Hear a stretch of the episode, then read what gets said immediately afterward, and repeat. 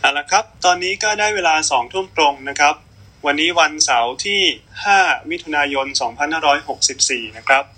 ก็ยินดีต้อนรับท่านผู้ฟังทุกท่านนะครับ เข้าสู่รายการจบหมอแล้วไปไหนเดอะซีรีส์นะฮะ รายการที่จะพาคุณผู้ฟังทุกท่านนะครับ ร่วมเดินทางไปพร้อมกันเพื่อที่จะค้นหาเส้นทางชีวิตหลังเรียนจบหมอครับดำเนินรายการโดยผมอาร์ตอดิศรครับกอล์ฟกิติพจน์ครับผม ครับผม สวัสดีครับพี่กอล์ฟสวัสดีครับพี่อาร์ต ครับรายการเราก็พบกันเป็นประจำทุกวันหยุดสุดสัปดาห์นะครับ ครั้งนี้เราก็เดินทางมาถึง episode ที่ 16 แล้วนะฮะคืนนี้เราคุยกันเรื่องอะไรครับพี่กอล์ฟเรื่องจบหมอในไทยแต่ว่าอยากไปแคนาดาครับพี่อาร์ตอ๋อเรายังอยู่ในซีรีส์พิเศษนะครับ ตอนจบหมอไทยแล้วไปต่างประเทศนะครับ ซึ่งที่ผ่านมาเราก็คุยกันไปหลายประเทศแล้วนะฮะพี่กอล์ฟใช่เลยครับ อันนี้ก็เป็นตอนสุดท้ายแล้วตอนที่เราคุยไปก็มีอเมริกา มีญี่ปุ่น มีฝั่งทาง UK หรือว่าออสเตรเลียนะครับผมทั้งหมดนี้ก็อยู่ใน YouTube หมดเลยครับพี่อาร์ตใช่ครับ แล้วยังมีที่หนึ่งคือเยอรมันด้วยนะครับ เผื่อใครที่สนใจก็สามารถรับฟังได้ทาง YouTube นะครับ YouTube Channel ของเรา แล้วก็ที่พอดแคสต์ที่ Spotify นะครับ สามารถที่จะค้นหาได้เลยนะครับ ใช้คำว่าจบหมอแล้วไปไหน search ได้ทั้งใน YouTube แล้วก็ใน Spotify หลังจากรับฟังแล้วถ้าถูกใจก็อย่าลืมกด subscribe กดไลค์ให้กับเราด้วยนะครับ เป็นกำลังใจให้กันครับผม ตอนนี้เนี่ยเออเรามีวันนี้เรามี speaker นะครับ มาร่วมรายการกับเราสองท่านนะฮะก็ท่านหนึ่งเข้ามาอยู่ร่วมห้องแล้วนะครับ อีกท่านหนึ่งพอดีมีกิจกรรมเดี๋ยวจะตามมานะครับ ก็พี่กอล์ฟเริ่มรายการเลยไหมครับ ได้เลยครับ โอเค ขอบคุณครับพี่อาร์ต ก่อนอื่นเลยนะครับ วันนี้นะครับเราอยู่กับพี่ซันที่อยู่ในห้องแล้วนะครับผมอยากจะให้พี่ซันช่วยแนะนำตัวหน่อยครับ พี่ว่าแบบจบพ่อบอจากที่ไหนจบอะไรยังไง แล้วก็ไปทำอะไรอยู่ที่แคนาดาครับผม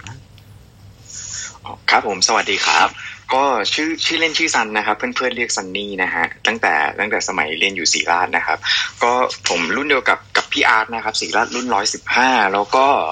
อ่าผมจบ จบปีสองพันสิบมั้ง นานนานมากแล้วฮะใช่ครับแล้วก็ประมาณนั้นครับพี่สันครับนานนานมากจนจำไม่ได้แล้วสิบกว่าปีแล้วฮะ แล้วก็เอ่อเป็นเอ่อเรียนเดนที่เมืองไทยนะครับ เรียนเดนจบเดนยูโรที่ศรีราชนะฮะ แล้วก็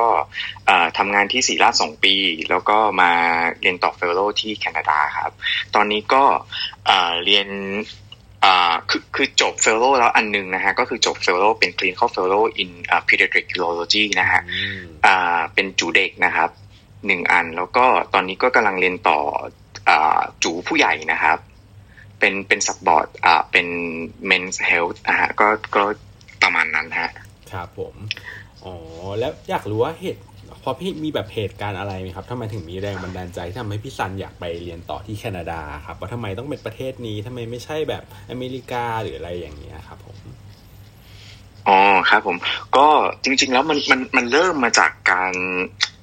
อ่าจะเรียกว่าไงดีฮะการการถูกบังคับมากกว่าครับ ตอนแรก จริง ๆ ก็ไม่ได้มองแคนาดาไว้เท่าไหร่ฮะ ตอนแรกก็ ตอนแรกคิดว่าจะไปไปไปที่ไหนก็ได้ที่ใช้ภาษาอังกฤษเป็น เป็นภาษาราชการครับอืมก็อ่ามอง US ไว้แล้วก็มองมองอังกฤษอ่าออสเตรเลียแล้วก็แคนาดาก็คือเป็นเป็นประเทศหลักที่ใช้ภาษาอังกฤษในการสื่อสารครับจะได้ไม่ต้องเรียนเรียนภาษาใหม่ๆเลยประมาณเนี้ยครับเพราะว่าผมก็ไม่ได้เป็นคนเก่งภาษาแบบเก่งเก่งหลาย ๆ ภาษาอะไรประมาณนั้นนะฮะก็ถูกบังคับก่อนก็อ่าครูหัวหน้าหน่วยผมตั้งแต่เป็นเดนฮะเขาก็บอกว่า เออเนี่ยถ้าถ้าอยู่ไปอ่า เรียนต่อเมืองนอกหลังจากจบเดนแล้วเนี่ยก็ก็ก็ดีก็อยากเขาก็อยากให้ไปเรียนประมาณนั้นฮะครับผมก็เลยอ่าลองดูก็ไปสอบ USMLE ตอนเป็นเดนหนึ่งอ่าเดนหนึ่งตอนนั้นวนเจนสันนะฮะก็ก็เยืนตามสภาพแล้วก็ขอลาเขาหนึ่งวันไป ไปนั่งสอบแปดชั่วโมงก็ยิงยาวแปดชั่วโมงรวด แล้วก็อ่ารีบกลับไปอยู่เวนทรมาต่อตอนนั้นก็รู้สึกว่ามัน มันมันเหนื่อยฮะฮะมันมันเริ่มจากตรงนั้นก่อนก็คือ ก็คือแบบเฮ้ยนี่มันไม่เหมือนมันเหมือนเป็นการสอบไลเซนแล้วมันก็เหนื่อยมากครับผมก็เลยรู้สึกว่า เออจริง ๆแล้วเอ่อถ้าจะมา US มันต้องสอบอีกสองรอบเลยนะ คือครับคือสอบรอบแรกผมก็สอบผ่านไปเรียบร้อยหมดแล้วฮะครับแต่ผมรู้สึกว่ามันต้องสอบอีกสองรอบสองรอบนี่คือเท่ากับสามรอบย่อย เพราะว่ามันมีมี CSCK ใช่ไหมฮะแล้วก็มีสเต็ปสามซึ่งผมคิดว่าคงจะไม่ไหว ก็เลยมองว่ามันมีประเทศไหนอย่างอื่นอีกไหมที่ เราไม่จำเป็นที่จะต้องสอบอ่าสอบไลเซนส์ก่อนที่ก่อนก่อนที่จะไปเรียนต่อประมาณนี้ฮะแล้วก็ของผมก็คืออ่าด้วยความที่อ่าอยู่สัญญกรรมนะฮะก็คือถ้าเป็น clinical fellow เนี่ยมันจะดีกว่าตรงที่ว่าเราก็ได้อ่า scrub in ได้ดูคนไข้จริง ๆ ซึ่งซึ่งผมว่ามันมันมันดีกว่าการที่เราจะไปเป็น research fellow เพื่อทำ research ให้เขาอย่างเดียวประมาณนั้นฮะครับก็ก็เลย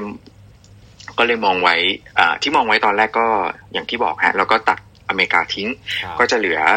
อ่าแคนาดาอังกฤษแล้วก็อ่าออสเตรเลีย แล้วทีนี้เนี่ยผมก็ดูอ่าดูว่าแต่ละประเทศแบบถ้าจะไปเป็น clinical fellow เนี่ยมันลำบากขนาดไหน คือคือผมก็ลองไปที่อังกฤษดูก่อนฮะ เพราะว่าจริง ๆ มีเพื่อนสนิทคนหนึ่งที่ตอนนี้เรียน PhD ต่อที่อังกฤษเผื่อว่าจะได้แบบไปอยู่กับเขาแล้วก็อ่า จะได้แบบประหยัดค่าเช่าบ้านอะไรประมาณนั้นฮะอืมก็เลยมองอังกฤษไปก่อนผมก็ไป elective คือคือทั้งทั้งหลายทั้งปวงเนี่ยผมเริ่มต้นจาก elective ทุกอย่างเลยฮะ ผมไปเอ่อ elective ที่โรงพยาบาลเด็กที่ลอนดอนก่อนอ่าโรงพยาบาลชื่อ Great Ormond Street ก็พอไป elective ปุ๊บผมรู้สึกว่าเฮ้ยมันมันดูไม่ใช่เรายังไงก็ไม่รู้ฮะ เพราะว่าระบบของของยูโรเด็กที่อังกฤษกับของฝั่งฝั่งแคนาดาอเมริกาเนี่ยมันจะไม่เหมือนกันอ่าถ้าเอา ถ้าเป็นรายละเอียดก็คือยูโรเด็กของที่นู่นเนี่ยก็จะเป็นหมออ่าสันเด็กที่จบมาแล้วเนี่ยมาเรียนยูโร แต่ว่าถ้าเป็นของฝั่งทางอเมริกาเนี่ยก็จะเป็นคนที่จบยูโรแล้วเนี่ยมาเรียนยูโรเด็กต่ออืประมาณนั้นฮะครับแล้วเพราะฉะนั้นเนี่ยคือคือคือกระบวนการความคิดบางอย่างมันมันมันดูไม่ค่อยมันดูไม่ค่อยตรงกัน ในความรู้สึกผมนะฮะผมก็เลยรู้สึกว่าเออถ้าถ้าถ้าทางฝั่งยุโรปเนี่ยคงจะคงจะไม่ใช่เราฮะครับผมก็เลยอ่าลองดู ตัดอังกฤษทิ้ง เหลือแคนาดากับออสเตรเลีย ซึ่งจริง ๆ แล้วเนี่ยออสเตรเลียมันก็จะคล้ายๆกับกับของอังกฤษฮะก็คือจบอสันเด็กก่อนแล้วก็ไปเรียนยูโรเด็กต่อ ผมก็เลยโอเคก็เก็บไว้เป็นที่สุดท้ายเลยกัน ก็เลยมาดูทางแคนาดาฮะ แล้วก็เผอิญว่าตอนนั้นผมโชคดีมากตรงที่ว่าผมตัดต่อวิดีโอไว้เป็นเป็นวิดีโอผ่าตัดประมาณนั้นนะฮะตอนนั้นก็กะทำเล่นๆ ไม่ไม่ได้ไม่ไม่ได้ซีเรียสอะไรก็คือตอน อ่าตอนแรกสุดเลยก็กะว่าจะทำแค่ส่งส่งประกวดของของอ่ายูโรของการประชุมยูโรในไทยแค่นั้นนะฮะครับปรากฏว่ามันก็มันมันก็ดูดีคือคือคือคือมันก็อ่าทำไปทำมามันก็มีมีคนชื่นชมเยอะกับไอตัววิดีโอนี้อะฮะ ผมก็เลยอ่าลองดูลองลองส่งไปอ่าประกวดต่างประเทศดูซิฮะก็เลยส่งไปประกวดที่ SPU เป็นเป็น Society of Pediatric Urology เป็นเป็นของค่ายอเมริกาฮะแต่ว่าตอนนั้นจัดที่มอนทรีออลจัดที่แคนาดา ผมก็เลยอ่าลองส่งดูแล้วเขาก็ดันได้ก็เลยได้ไป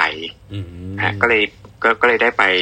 present วิดีโอที่ที่มอนทรีออลซึ่งตอนนั้นผมคิดว่าไหนๆเราก็ถูกบังคับว่าจะต้องไปเรียนต่อต่างประเทศอยู่แล้ว แล้วเราก็มีโอกาสที่จะไป present งานอยู่แล้ว เราก็ต้องบินไปแบบเกือบเกือบวันเต็มใช่ไหมฮะบินบินมาฝั่งนี้ก็ประมาณ 24 ชั่วโมง ก็น่าจะอ่าใช้เวลาตรงนี้ให้คุ้มซะหน่อย โดยโดยการไปหาโรงพยาบาลอิเล็กทีฟดูว่าอ่าที่นี่เขาระบบเป็นยังไงเขาทำงานกันยังไงประมาณนั้นนะครับครับ ผมก็กางแผนที่ฮะ ดูว่าเมืองไหนที่มันเป็นเมืองใหญ่แล้วก็อยู่ใกล้มอนทรีออลบ้าง ผมก็ดูฝั่งตะวันออกไว้ เพราะว่าตอนนั้นมีเวลาลาได้ไม่นานฮะ ก็ลาได้แม็กซิมัมก็น่าจะประมาณสักเดือนครึ่งสองเดือนอะไรประมาณนั้นนะครับอืม ผมก็มองเมืองใหญ่ ๆ ไว้ก็ ตอนนั้นรู้จักแค่โตรอนโต เพราะว่ามันมีโรงพยาบาลเด็กที่ที่นู่นที่ดังดังดังมากๆก็คือ Sick Kids อ่าก็มองที่นี่ไว้ฮะ แล้วก็อีกอย่างหนึ่งก็อยากจะดูสักสองสามโรงพยาบาลประมาณนั้นฮะอืมอ่าอีกโรงพยาบาลหนึ่งที่เลือกก็คือเลือกที่ออตตาวา ซึ่งตอนนั้นแทบไม่รู้จักออตตาวาเลย เพราะว่า เพราะว่าคือคือไม่ได้เป็นเมืองเมืองไม่ได้เป็นเมืองใหญ่ ไม่ได้เป็นเมืองดังอะไรฮะ แต่ว่าเออก็ดูว่าลงอ่า เมืองหลวงของแคนาดาเนี่ยคือคือที่ไหน ก็ปรากฏว่าก็คือที่ออตตาวาเป็นอ่าเป็นเมืองหลวงของเขาจริง ๆ ก็ ตอนนั้นคิดว่าไหนๆก็เป็นเมืองหลวงมันน่าจะต้องมีอะไรที่ที่ดีน่าจะต้องแบบมีอ่าโรงพยาบาลที่ดีอะไรประมาณนั้นฮะก็เลยมองออตตาวากับกับที่โตรอนโตไว้ แต่ว่าไม่ได้สนใจมองที่มอนทรีออลเพราะกลัวเรื่องของอ่า เรื่องเรื่องภาษาฝรั่งเศสฮะเพราะว่าอืมคือคือภาษาผมก็แบบไม่ได้ดีมาตั้งแต่แรกทั้งภาษาอังกฤษ แล้วก็ผมก็เลยเออถ้าถ้าจะต้องแบบมาเรียนฝรั่งเศสใหม่ก็คงจะไม่ไหวฮะก็เลยโอเค เอาเอาแค่ออนแทรีโอก็พอก็คือเป็นที่อ่าโตรอนโตกับที่อ่าออตตาวาฮะเราก็เลยส่งอีเมลไปหา professorก็หาอีเมลก็หาอ่าหาหาจาก PubMed เนี่ยแหละครับ ก็ดูว่าอ่าใครเป็นใครเป็น chief อ่าของ division แล้วก็ลองส่งอีเมลไปหาอีเมลใน PubMed แล้วก็ส่งไปดูประมาณนั้นฮะแล้วก็โชคดีมากที่ได้ได้รับการตอบรับให้เข้า elective ทั้งสองที่ฮะก็ลองไปก็ลองอ่าก็เลยได้มีโอกาสไปดูในในการเดินทางไป present อ่าวิดีโอรอบเดียวกันหมดเลยฮะอ๋อครับก็เลยได้ไปแบบทั้ง elective กับ present ด้วย ก็เหมือนแบบได้เข้าไปแบบเหมือนสัมผัสบรรยากาศการทำงานอะไรอย่างนี้ใช่ไหมครับ ใช่ใช่ครับ ก็ elective ผม elective ที่ละสองอาทิตย์ ผมคิดว่าอาทิตย์นึงอาจจะน้อยไปเขาอาจจะจำเราไม่ได้ครับถ้าถ้าถ้าถ้ามากกว่าสองอาทิตย์ผมรู้สึกว่ามันก็จะจะเริ่มวน loop ซ้ำๆมาครับผมก็เลยคิดว่าเฮ้ยสองอาทิตย์นี้น่าจะพอฮะครับผมก็เริ่มจาก elective ก่อนแล้ว พอไป elective ปุ๊บก็เลยตัดสินใจว่าจะมาเรียนต่อที่นี่เลยอะไรอย่างนี้ไหมครับผมใช่ใช่ครับ ผมก็ไป elective ดูแล้วก็รู้สึกว่าเออผมชอบที่ออตตาวามากกว่า เพราะว่าอ่า เพราะว่ามันมันมันเป็นโรงพยาบาลที่เล็กกว่าฮะคือในความคิดผมก็คือผมเป็นคนขี้เกียจมากเพราะฉะนั้นเนี่ยคือคือถ้าเมืองใหญ่หมายความว่าคุณต้องยนเมืองใหญ่ประชากรเยอะเคส emergency เยอะคุณต้องตื่นมาตอนดึกๆ หลายๆรอบอันนั้นคือความคิดผมนะฮะผมก็เลยโอเคเอาแต่ว่าประชากรล้านหนึ่งถ้าถ้าของโตลอนโตเนี่ยโรงพยาบาลเด็กใหญ่สุดมีอยู่ที่เดียว แล้วก็ประชากรเขามีประมาณห้าล้านคนนะฮะโอ้หนึ่งล้านคนกับห้าล้านคนนี่มันต่างกันห้าเท่า เพราะเนี่ยโอกาสที่เราจะต้องตื่นมาตอนดึกเนี่ย อาจจะอาจจะลดลงห้าเท่า ถ้าเราถ้าเราเอ่อมาเรียนต่อเฟลโลที่นี่อะไรประมาณนั้นนะครับ แล้วก็จริง ๆ ชอบชอบบรรยากาศในโรงพยาบาลเขาด้วยก็คือโรงพยาบาลเขาไม่ได้ใหญ่มาก แล้วก็เอ่อวิธีการเอ่อ วิธีการ treat fellow ของของ professor เนี่ยก็คือก็คือจะจะเป็นเหมือนแบบดูสนิทกันมากกว่า ดูเป็นดูเป็นครอบครัวมากกว่าที่ที่โตลอนโตครับที่โตลอนโตที่ผมไป ผมรู้สึกว่าเขา treat fellow เขาเหมือนอ่าเหมือนเป็นลูกน้องเหมือนอ่าเหมือนเป็นจะบอกว่าคนใช้มันก็มันก็ไม่ใช่แต่ว่ามันก็ประมาณนั้นนะฮะก็คือก็คือมันเป็นความรู้สึกที่แบบ เฮ้ย มัน มัน มันดูไม่ใช่ ผมก็เลย ลองคุยกับ professor ที่ที่อ่าออตตาวาดู แล้วก็ ปรากฏว่าเขาก็เขาก็โอเคเขาก็เลือกเราประมาณนั้นฮะอืมอืมมาแบบเป็นเรื่องราวมากๆเลยแบบดูเป็น destiny ที่ได้มาแคนาดามากๆเลยครับพี่โอเค ใช่ใช่ครับครับผมต่อไปทางพี่ speaker อีกท่านหนึ่งเข้ามาแล้วนะครับ ขอเชิญพี่ฟิลแนะนำตัวได้เลยนะครับ ว่าแบบจบพ่อบอจากที่ไหนอะไรยังไง แล้วเรียนอะไรไปแล้วทำไมถึงไปอะตอนนี้ทำอะไรอยู่ที่แคนาดาอะไรอย่างเงี้ยครับผมฮัลโหลได้ยินไหมคะได้ยินครับ ค่ะ ชื่อพี่ฟิลนะคะ จบพบศิริราชรุ่นร้อยสิบสองค่ะ แล้วก็มาต่อ fellow ที่แคนาดา พี่เรียนเอ่อเรส i เดนที่เรส i เดนกุมารที่ศรีราชแล้วก็เฟลโลนิวบอร์นที่ศรีราชอืมก็ช่วงแรกจริง ๆ ตอนแรกไม่ได้มี connection ใด ๆ เลยค่ะ ที่แคนาดาก็แล้วก็ไม่เคยมา elective ด้วยอืมแต่ว่าตอนนั้นก็คือพยายามหาที่ที่เรียน แล้วก็อยากเป็น clinical fellow พอรู้สึกว่าเนื่องจาก field ที่ที่ทำเนี่ยเป็น newborn ก็จะดีกว่าในแง่ที่เป็น clinical fellow ครับก็ตอนแรกก็พยายามสอบ USMLE แต่ก็ลำบากเหลือเกินเนื่องจากว่าจบมานานแล้ว ก็เลยล้มเลิกความตั้งใจไป แล้วก็ใช่เพราะว่ามันให้กลับไปอ่าน basic sci ใหม่พี่ก็ไม่ไหวนะจุดนั้น แล้วตอนนั้นก็แบบเป็น attending NICU attending โอเยอะแยะเลย แล้วก็มีงานสอนก็ ค่อนข้างลำบาก ตอนนั้นถ้าจะกลับไปอ่าน basic sci แล้วก็สอบแบบ step step one ใหม่อย่างเงี้ยค่ะ ก็เลยล้มเลิกความตั้งใจไป ตอนที่หาที่ที่เรียนก็เลยคิดว่าเอ๊ะแคนาดาก็น่าจะเป็นทางเลือกที่ดี ก็เลยพยายามหา ว่ามีเมืองไหนที่เออเขาพอจะ มีชื่อเสียงหรือว่ามีคนไทยจบมาบ้างเนี้ยค่ะ ส่วนใหญ่ก็จะทุกคนก็จะแนะนำที่โตลอนโตซิกคิดนะครับแต่ว่าโตลอนโตที่ซิกคิดเนี่ยก็จะคือเขารับเฟลโลหลายคน แต่ว่าก็จะมีแคนดิเดตปริมาณมาก แล้วก็การแข่งขันค่อนข้างสูง แล้วก็อีกที่ที่พี่อยู่ตอนนี้ก็คือเป็นที่อ่ามอนทรีออลก็คือเป็น McGill University อะค่ะ จะเป็นแคว้นควิเบกก็จะเป็นคนละแคว้นกับที่อ่า SickKids Toronto ส่วนอีกที่หนึ่งที่มีคนไปเรียนก็คือที่อ่าบริติชโคลัมเบียที่แวนคูเวอร์ก็มีพี่อ่า newborn ที่เป็น staff ที่รามาเพิ่งจบกลับไปเหมือนกัน ก็ตอนนั้นพี่ก็คือว่าได้รู้จักกับอาจารย์ที่รามาคนหนึ่งเขาพี่ทราบมาว่าเขาจบที่ที่ McGill เหมือนกัน แต่ว่าเขาจบมาประมาณแบบเจ็ดแปดปีแล้วค่ะ พี่ก็เลยลองติดต่ออาจารย์เขาไป อาจารย์ก็เลยเหมือนแบบ อีเมลไปหา professor ที่รู้จักกันที่อาจารย์รู้จักอะค่ะว่าแนะนำว่าโปรแกรมเป็นยังไงมีพี่สนใจอยากจะไปเรียนนะคะแล้วก็พี่ก็เลยเข้าไปศึกษาในเว็บไซต์ในเอ่อที่ของ McGill ตอนนั้นเว็บไซต์ก็แทบจะไม่มีข้อมูลคือข้อมูลน้อยมากเขายังไม่ได้ปรับปรุงคือตอนตอนที่พี่เข้ามาเนี่ย คือ program director ก็เพิ่งเปลี่ยนคนใหม่ แล้วก็เหมือนโปรแกรมก็เพิ่งแบบ renovate โปรแกรมใหม่ อย่างเงี้ยค่ะ แต่ว่าหลังจากคือช่วงนี้ก็คืออยู่ช่วง stable โปรแกรมก็เริ่มดีขึ้นมากแล้ว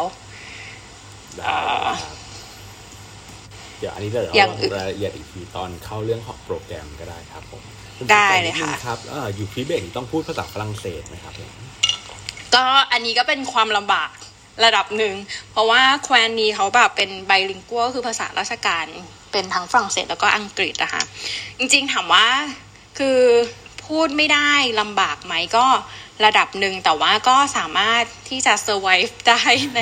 ทุกสถานการณ์ แล้วก็ในโรงพยาบาลที่ทำงานนะคะคือเขาก็จะมีโรงพยาบาลที่เป็นผู้ภาษาฝรั่งเศสอย่างเดียวเลย only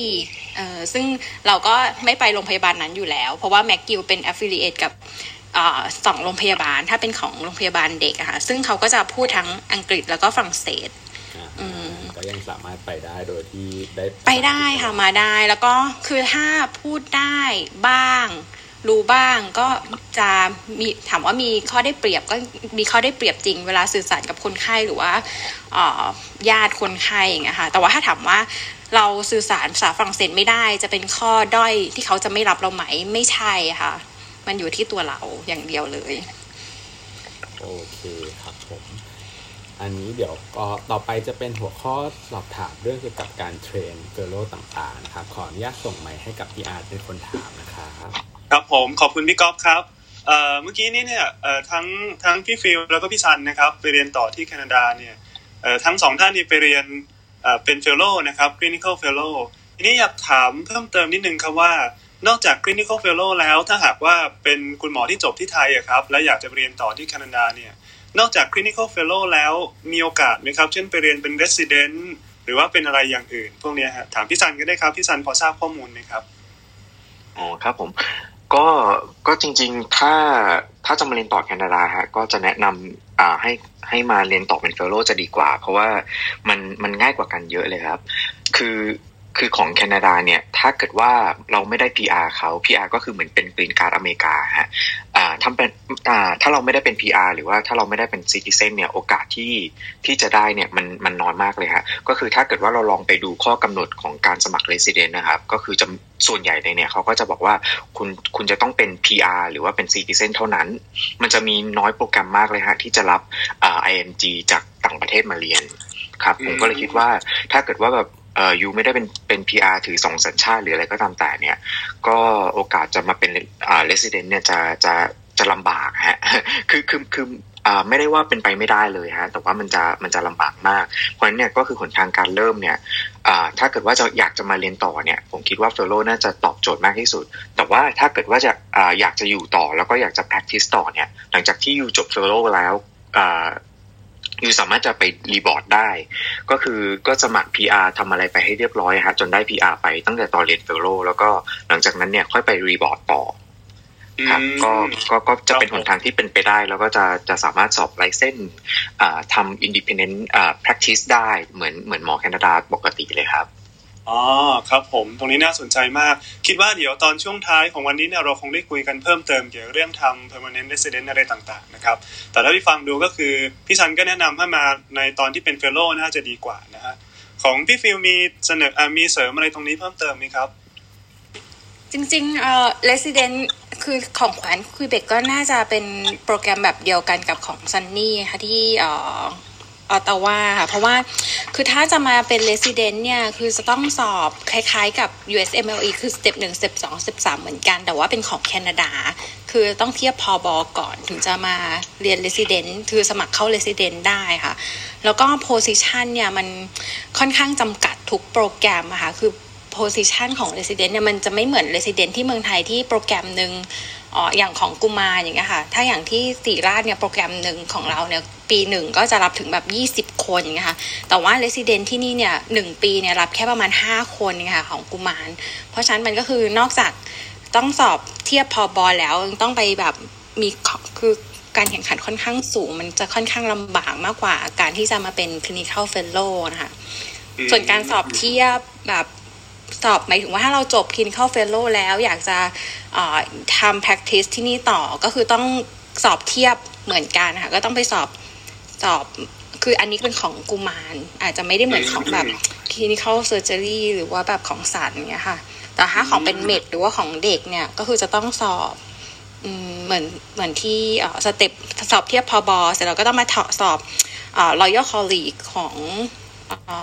กุมาร แล้วก็ต้องไปสอบ royal college ของ fellow ต่ออย่างเงี้ยค่ะถึงจะสามารถ practice ที่นี่ได้ แต่มันจะมีข้อยกเว้นค่ะในบางบางรัฐ เช่น รัฐที่แบบไกลแล้วก็ขาดแคลนหมอมากอย่างเงี้ยค่ะในแคนาดาเขาก็อาจจะยอมรับให้เราเป็นเหมือน clinical assistant ได้โดยที่ไม่ต้องสอบเทียบบอร์ดเทียบบอร์ดพอบอเทียบ พ.บ. ใหม่อะค่ะอาจจะสอบแค่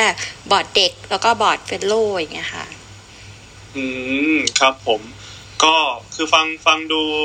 แล้วในภาพรวมก็คือยังเน้นว่าในแง่ของ clinical fellow น่าน่าจะน่าจะเหมาะสมมากกว่านะฮะหลังจากที่เราเรียนจบ resident ที่นี่แล้ว แล้วก็ไปเป็น fellow ที่โน่นก็น่าจะดีกว่าแต่ถ้าสมมติว่าเป็น resident ที่โน่นเลยมันมีหลาย step บางที่อาจจะรับเฉพาะ permanent resident บางที่อาจจะต้องมีการสอบหลายขั้นตอน ซึ่งอาจจะต้องใช้เวลามากพอสมควรแล้วก็ยากกว่านะครับ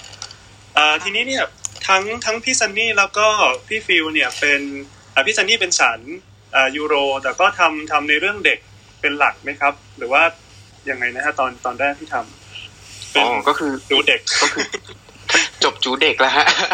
ครับ ก็เรียนเรียนเป็น clinical fellow ดูเด็กอยู่สองปีฮะ แล้วก็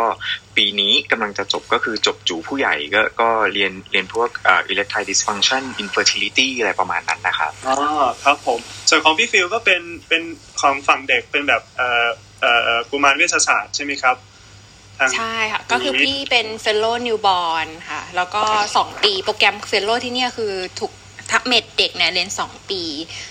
พี่ตอนนี้ก็คือเป็นปีที่สามพี่เรียนสับคลินเข้าเฟลโลเป็นฮีโมไดนามิกของนิวบอร์นค่ะ อืม แล้วถ้าสมมุติว่าครับผมเอ่อถ้าสมมุติว่ามีคนที่จบจากไทย แต่ว่าอาจจะไม่ได้เป็นยูโรเอ่อสันหรือว่าไม่ได้เป็นหมอเด็กเนี่ยครับเอ่อทั้งพี่ฟิลแล้วก็พี่ซันแนะนำว่ามีสาขาอะไรอื่น ๆ ที่ดูน่าสนใจเพิ่มเติมไหมครับ ที่จะไปเรียนหรือว่าไปทำงานที่โน่นได้ จริง ๆ ของแม็กกิลมีหลายสาขาเลยค่ะ แล้วก็มีหมอหลายสาขามาเรียน เช่น ดมยา ก็คือมีเยอะมากทั้งมาจากมอชอมออศรีราชธรรมศาสตร์เนี่ยค่ะ ก็คือมาหลายคนมากมาเกือบทุกปีอะค่ะ ของดมยา ก็จะมีทั้งดมยาเด็กแล้วก็ดมยาผู้ใหญ่ แล้วก็มีสูมีอาจารย์ที่เพิ่งจบกลับไปที่มอ เป็น MFM ก็คือเป็นอัลตราซาวของสูอะค่ะเพิ่งจบกลับไป แล้วก็มีเอ่อ critical care ของเมดก็ดังที่นี่มีเอ่อสตาฟมอ แล้วก็มอชอมาเรียนค่ะอืมหลากหลายพอสมควรแล้วของฝั่งพี่ซันนะครับ มีสาขาอื่นๆอะไรบ้างครับ ของของออตตาว่ามันจะเงียบๆหน่อยนะฮะก็คือก็คือผมมาเปิดโลกใหม่เหมือนเป็นอย่างนั้นมากกว่าเพราะว่ามันมันไม่ค่อยดังเท่าไหร่ฮะอยู่ออตตาว่าแต่ว่าอ่าก็ก็มีหมอจากไทยที่เพิ่งมาแล้วก็เพิ่งกลับไปฮะก็เป็นเอ็กซเรย์อ่าเป็นเป็นสตาฟอยู่รามาตอนนี้ครับ ก็คือคือคือเป็นเมดเก่าผมด้วยก็คือก็คือแบบเขาเป็นคนขยันมาก แล้วก็เป็นคนเก่งมากเพราะฉะนั้นเนี่ยสำหรับรังสีอะฮะตอนนี้เขาก็คือยูว่าก็จะ prefer รังสีคนไทยอยู่ เพราะว่าแบบ staff คนนี้เพิ่งกลับไปแล้วเขาก็ทำทำทุกอย่างไว้ดีมากอะไรประมาณนั้นนะครับ ก็เลยคิดว่าถ้าถ้าจบ dent รังสีแล้วเนี่ยอยากจะมาต่อ fellow รังสีที่นี่ก็ก็มีโอกาสมากขึ้นอะไรประมาณนั้นนะฮะแต่ถ้าเกิดว่าไม่ใช่ออตตาวาเนี่ยก็มันจะมีอีกอีกหลาย ๆ มหาลัยที่ดังในออนทาริโอก็คือที่ดังสุดก็จะเป็นที่โตรอนโตครับ U of Tก็จริง ๆ มันก็มีมีเยอะพอสมควรเลยฮะ ที่มาจากเมืองไทยแล้วก็มาเรียนต่อ อย่างเช่นแบบเป็นมีดมยาเด็กอ่าแล้วก็เม็ดประมาณนี้ฮะอ่าแล้วก็มันจะมีอยู่ที่อ่าดังน้อยหน่อย แต่ว่าก็ก็คุณภาพดีแล้วก็อ่าถือว่าแบบแรงกิ้งในระดับโลกดี อย่างเช่นแบบอ่ามี MacMaster มีเวสเทิร์นอะไรประมาณนี้ฮะที่ที่อ่อที่อยู่ใกล้ๆโตรอนโตเนี่ยพวกพวกนี้ก็ ranking ดีเหมือนกันฮะ แต่ว่าไม่แน่ใจเหมือนกันว่ามีคนไทยไปเรียนต่อหรือเปล่าฮะ แต่ว่าถ้าสำหรับ U of T เนี่ยก็คือการแข่งขันสูงครับ เพราะว่าอ่าเป็นเป็น U ที่แบบ ranking ดีมากๆ แบบโดดเด่นสุดในในแคนาดาประมาณนั้นนะครับเพราะเนี่ยการแข่งขันก็สูงตามไปด้วยอ่าเพราะว่าคนจากทั่วโลก แล้วก็คนแคนาดาด้วยเนี่ยก็คืออยากจะมาเรียนที่ที่นี่เยอะประมาณนั้นฮะ อืมครับผมออย่างน้อยๆนะครับ ผมว่าคุณผู้ฟังที่ตอนนี้เป็น resident แล้วก็วางแผนว่าหลังจบ resident แล้วอยากจะไปต่อแคนาดาเนี่ยคงอย่างน้อยได้ข้อมูลเพิ่มเติมนะครับว่าถึงแม้ว่าอาจจะไม่ได้เป็นสันยูโร หรือว่าไม่ได้เป็นหมอเด็กเนี่ยในสาขาอื่นๆก็ยังเป็นไปได้เหมือนกันนะฮะที่จะไปที่แคนาดานะครับทีนี้ผมถามเพิ่มเติมครับ เรื่องขั้นตอนการไปพอดีฟังตอนแรกเนี่ยพี่ซันบอกว่ามีโอกาสได้ไปนำเสนอผลงานใช่ไหมครับแล้วก็ไป elective ที่โน่นเนี่ย อยากให้พี่ซันเล่ารายละเอียดเพิ่มเติมนิดนึงครับว่าหลังจากที่เราได้ไอเดียแล้วว่าเราต้องการที่จะไปแคนาดาไป search อีเมลของ chief ที่โน่นมาแล้วเรียบร้อย ทีนี้ส่งอีเมลไปได้รับคำตอบในกระบวนการหลังจากนั้นนี่ครับ มันจะต้องเตรียมตัวอะไรยังไงบ้างนะครับ ครับผม ก็ก็คือต้องบอกกันว่าผมก็ไม่มี connection อะไรเลยฮะก็คือเหมือนเหมือนแบบมามามามาสู้ตายที่นี่ ฮะก็คือทุกอย่างเนี่ยมันมันเริ่มจากการการ present ตัวเองครับ ก็คือมา elective ก่อน แล้วก็ทำให้เขารู้ว่าเรามีข้อดียังไงทำให้เขารู้จักเรามากขึ้นประมาณนั้นนะครับ แล้วก็เหมือนแบบมาเพื่อทำแต้มให้ตัวเอง เพราะฉะนั้นเนี่ยผมคิดว่า step แรกเลยเนี่ยก็ควรจะต้องมา elective แน่ๆอ่าฮะแล้วก็ ในระหว่างที่อยู่กับเขาเนี่ยก็อย่างที่บอกฮะพยายามทำให้ทำให้ดูตัวเองน่าสนใจดู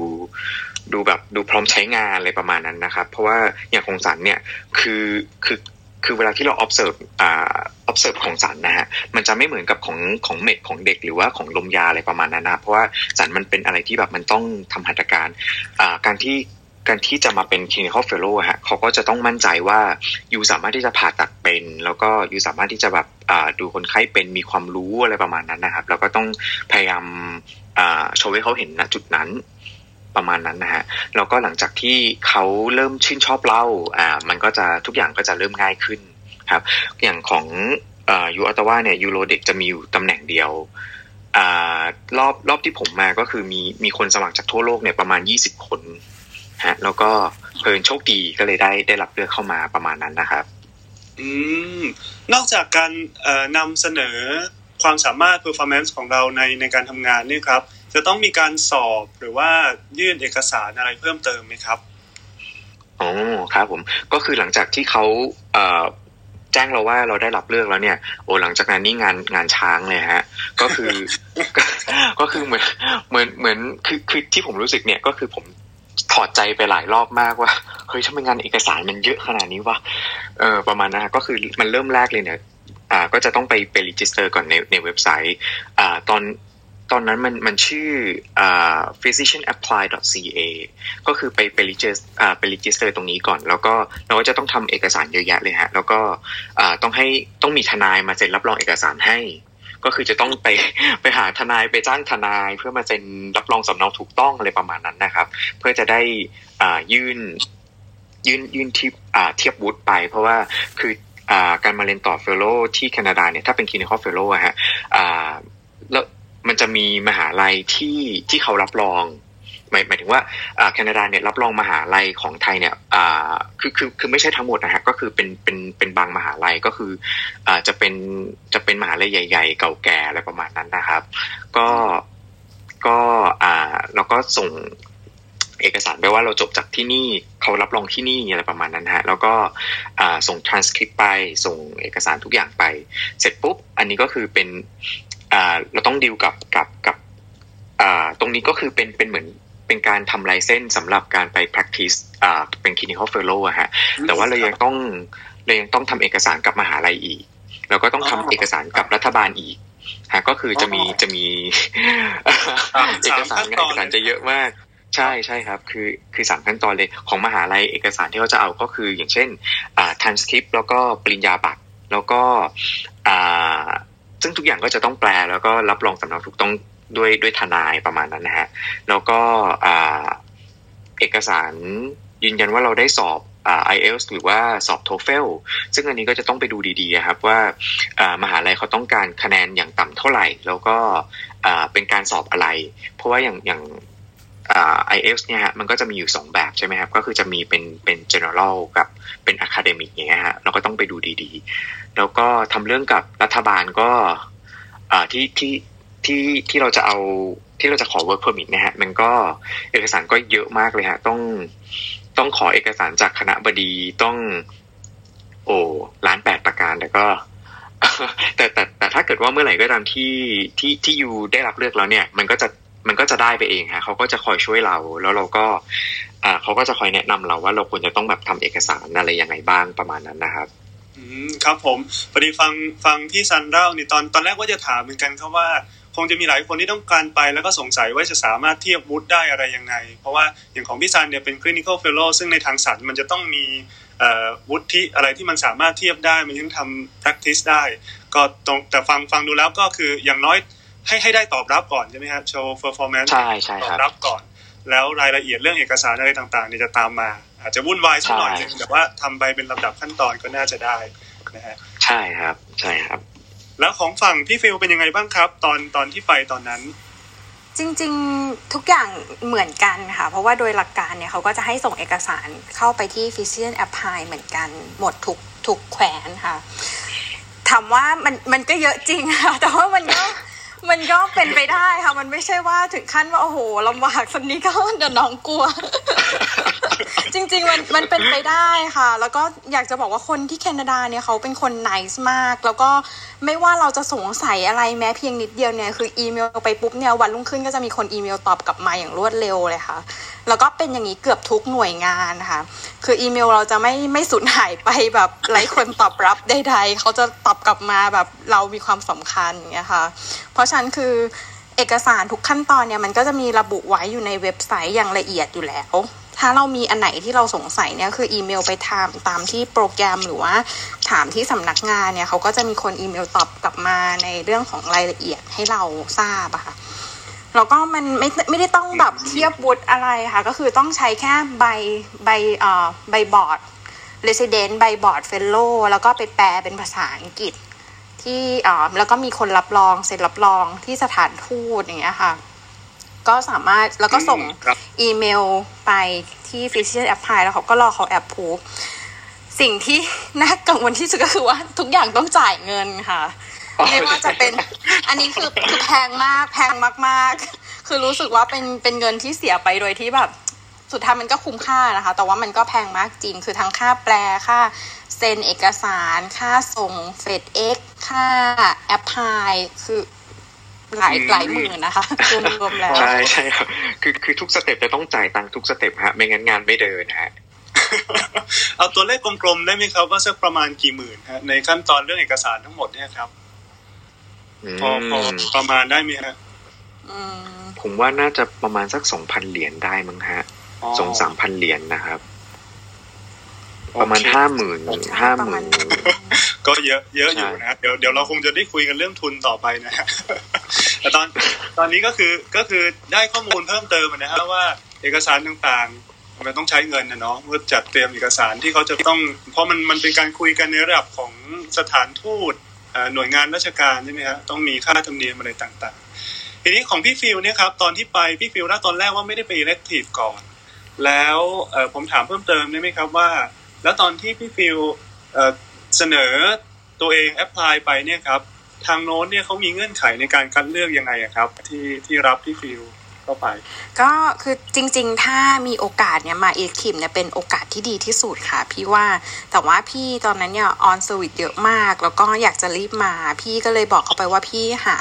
spot ที่จะลาเพื่อมา elective เนี่ยไม่ได้เลย แล้วก็โชคดีที่อาจารย์ที่รามาที่เป็นคนเอออีเมล recommend พี่ไปเนี่ย คือเขาก็ทำงานดีเป็นที่รักคนไทยเป็นที่รักของของทุกคนค่ะ พี่บอกเลยเวลาเรามาทำงานเนี่ย คือไม่ว่าจะอยู่ไหนไปอยู่ที่ไหนเนี่ยคือว่าแล้วเขาก็จะรักเราเพราะเราทำงานสุดชีวิตแบบแบบเรา แล้วก็อีกอย่างหนึ่งก็คือเราเราเราไม่ค่อยเถียงนะฮะ คือใช่คือ คืออาจจะเป็นด้วยภาษาด้วยมั้งฮะทำให้เราเรารู้สึกว่า เราทำงานไปเลยดีกว่า ดีกว่าแบบไปไปเถียงกับเขาเสียเวลา ก็สู้ทำทำไปเลยสบายใจ ใช่แล้วเราก็ไม่เกี่ยงค่ะ แล้วงานเราก็เป็นงานชั้น A plus เพราะฉะนั้นตอนนั้นก็เลยเป็นโชคดีค่ะ เขาก็เลยให้โอกาสพี่เข้าไป interview เพราะว่าตกปกติณตอนนั้นเนี่ยคือข้อตกลงของโปรแกรมก็คือว่าจะต้องมา elective ไม่งั้นเขาจะไม่ไม่สามารถรับ interview ได้ค่ะ แต่พอดีพี่ ก็เลยบอกเขาไปตามความจริงเขาก็เลยยอมรับพี่ interview ผ่าน Skype ตอนนั้น interview ก็ครับก็ไม่ง่ายค่ะ เล่าก็เล่ารายละเอียดนิดนึงได้ไหมครับ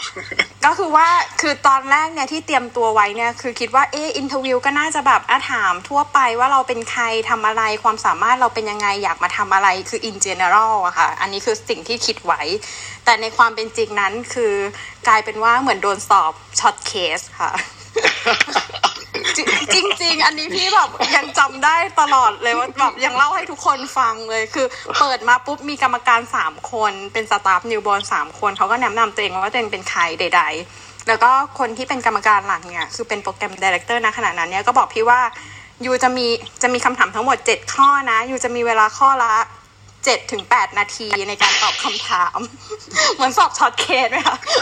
แล้วก็ถามมาเป็นเคสเลยค่ะ ข้อที่หนึ่งเคสตืดตืดตืดอย่างนี้อย่างนี้เอ่อตอนนั้นอยู่ on service อยู่อยากจะทำอะไรยังไงบ้างให้บอกเหตุผลอย่างเงี้ยเป็นต้นค่ะอย่างเงี้ยไปเรื่อยๆเจ็ดข้อค่ะโอ้โห ฟังฟังฟังดูยากแล้วก็ท้าทายเหมือนกันนะ ท้าทายมากค่ะนะ ตอนนั้นคือเราก็ด้วยภาษาคือตอนนั้นเราก็ยังไม่ได้แบบไป elective อะไรใดๆเราก็จะแบบก็ได้ระดับหนึ่งแต่ก็คือคือเขาก็เข้าใจค่ะเขาก็พยายามแบบค่อยๆถามช้าๆ เราก็ค่อย ๆ ตอบไปเรื่อยๆ แต่ก็ก็ challenge ดีค่ะ แล้วก็คำถามเนี่ยมันไม่ได้เป็นความรู้อย่างเดียวบางอันเป็น ethic เช่นแบบ ถามว่าอยู่เป็น Fellow on Service อยู่นะตอนนั้นที่วอร์ดยุ่งมากเลย แล้วก็ Resident ในทีมเนี่ย คนหนึ่งอยู่ดีก็หายไปหนึ่งวันไม่มา แล้วก็วันรุ่งขึ้นเนี่ยมาสาย ถามว่ายูมีความคิดเห็นว่ายังไงจะ approach Resident คนนี้อย่างไร เพราะอะไรอย่างเงี้ยค่ะ เป็นต้นก็หลังหลังจากที่เผชิญคำถามท้าทายทั้งเจ็ดข้อแล้วเรียบร้อยเขามีเขามี response กลับมาไหมครับ บอกให้ทราบเลยไหมฮะว่า โอเค ตอนนี้ accept แล้ว หรือว่าจะต้องรอการพิจารณาก่อนอะไรเงี้ยฮะ ก็ตอนนั้นก็คือ program director ก็อีเมลกลับมาค่ะว่าแบบเออ you ก็เป็นแบบเอ่อ candidate ที่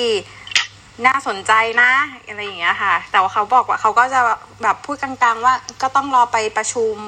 เข้าคณะกรรมการก่อน เขาจะอีเมลกลับตอบกลับมาภายในอีกหนึ่งสัปดาห์อะไรประมาณนี้ค่ะอืมแล้วก็อีกหนึ่งครับสัปดาห์เขาก็อีเมลตอบกลับมา กลับมาว่ารับแล้วใช่ไหมครับใช่ค่ะใช่ ของของพี่ซันเรื่องเรื่องสัมภาษณ์เป็นยังไงบ้างครับ คล้ายกันไหมฮะ หรือว่ามีส่วนที่แตกต่างไม่เหมือนกันเลยฮะ แตกต่างกันโดยสิ้นเชิงคือสัมภาษณ์เขาคือคือไม่ได้มีลักษณะเป็น long case short case อะไรทั้งสิ้นฮะก็ก็คือถามแบบ in general เลยว่าเอ่อแบบยูโรงพยาบาลยูเป็นยังไงยูทำอะไรมาแล้วบ้าง อะไรประมาณเนี้ยก็คือคือผมว่าอาจจะเป็นสไตล์ของของยูโรด้วยมั้งฮะที่แบบที่ที่อาจจะอาจจะแบบสบายๆมากกว่า ก็คือแบบ ประมาณนั้นนะฮะก็คือสัมภาษณ์แบบยูเป็นใครทำอะไรยังไง ผ่าตัดอะไรมาแล้วบ้างเท่าไหร่อ่าก็ประมาณนั้นนะครับ ครับผซึ่งมซึ่งจริง ๆ แล้วเนี่ยการอ่าเวลาที่เรามาอิเล็กทีฟนะฮะก็คือเขาก็จะประเมินความรู้เราอยู่แล้วโดยโดยการที่เขาจะถามคำถามเรา อย่างเช่นแบบ เออเนี่ยเนี่ยเคสเนี้ยเออถ้าเป็นยูเนี่ยยูจะทำอะไร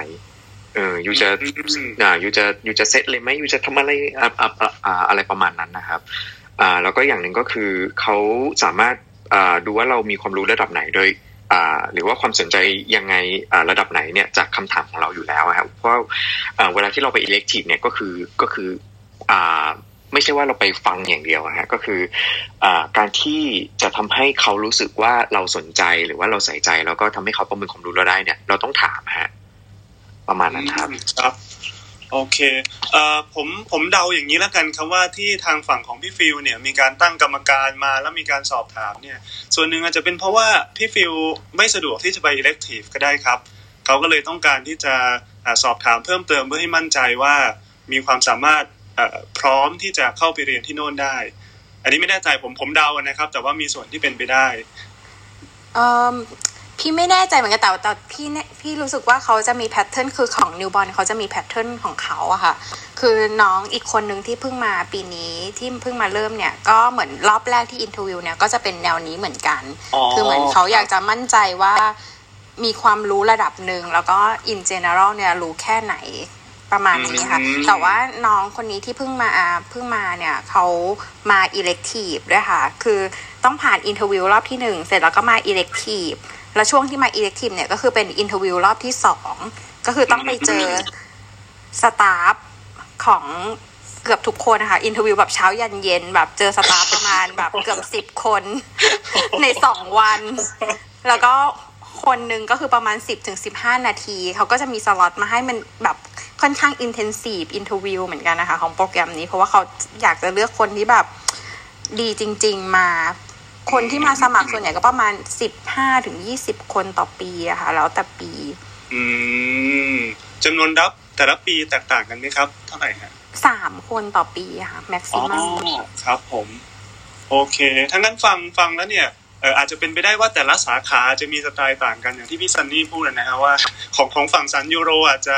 อ่าใช่เขาดูจาก performance มากมากกว่าได้ตอนที่ไป elective เนี่ยนะครับ แต่ว่าทางฝั่งเด็กหรือว่าอาจจะรวมถึงเมดด้วยมั้ง มันมีอะไรที่ที่เพิ่มเติมจาก performance นี่บางทีอาจจะอ่าต้องการคำตอบเพิ่มเติมในแง่ของ management ต่างๆ วิธีการสัมภาษณ์ก็เลยอาจจะแตกต่างกันเอาละครับเอ่อทีนี้เนี่ยเอ่อหลังจากที่เราทราบรายละเอียดเรื่องการการสัมภาษณ์ขั้นตอนการเอ่อทำเดินเรื่องต่างๆ จากไทยไปที่แคนาดาแล้วเนี่ยครับอย่างที่บอกมาว่าตอนแต่ละขั้นตอนเนี่ยครับมันจะต้องใช้เงินนะแล้วก็ตอนที่ไปอยู่ที่โน่นมันก็ต้องมีค่าใช้จ่ายอะไรต่างๆนะครับ ก็เลยอยากสอบถามครับว่า เรื่องการหาทุนขอทุนไปเนี่ยมีเอ่อเป็นทุนจากต้นสังกัด หรือว่าเป็นทุนจากปลายทางหรือยังไงบ้างครับถามพี่ฟิลก่อนแล้วกันครับ จริงๆทุนเนี่ยคือ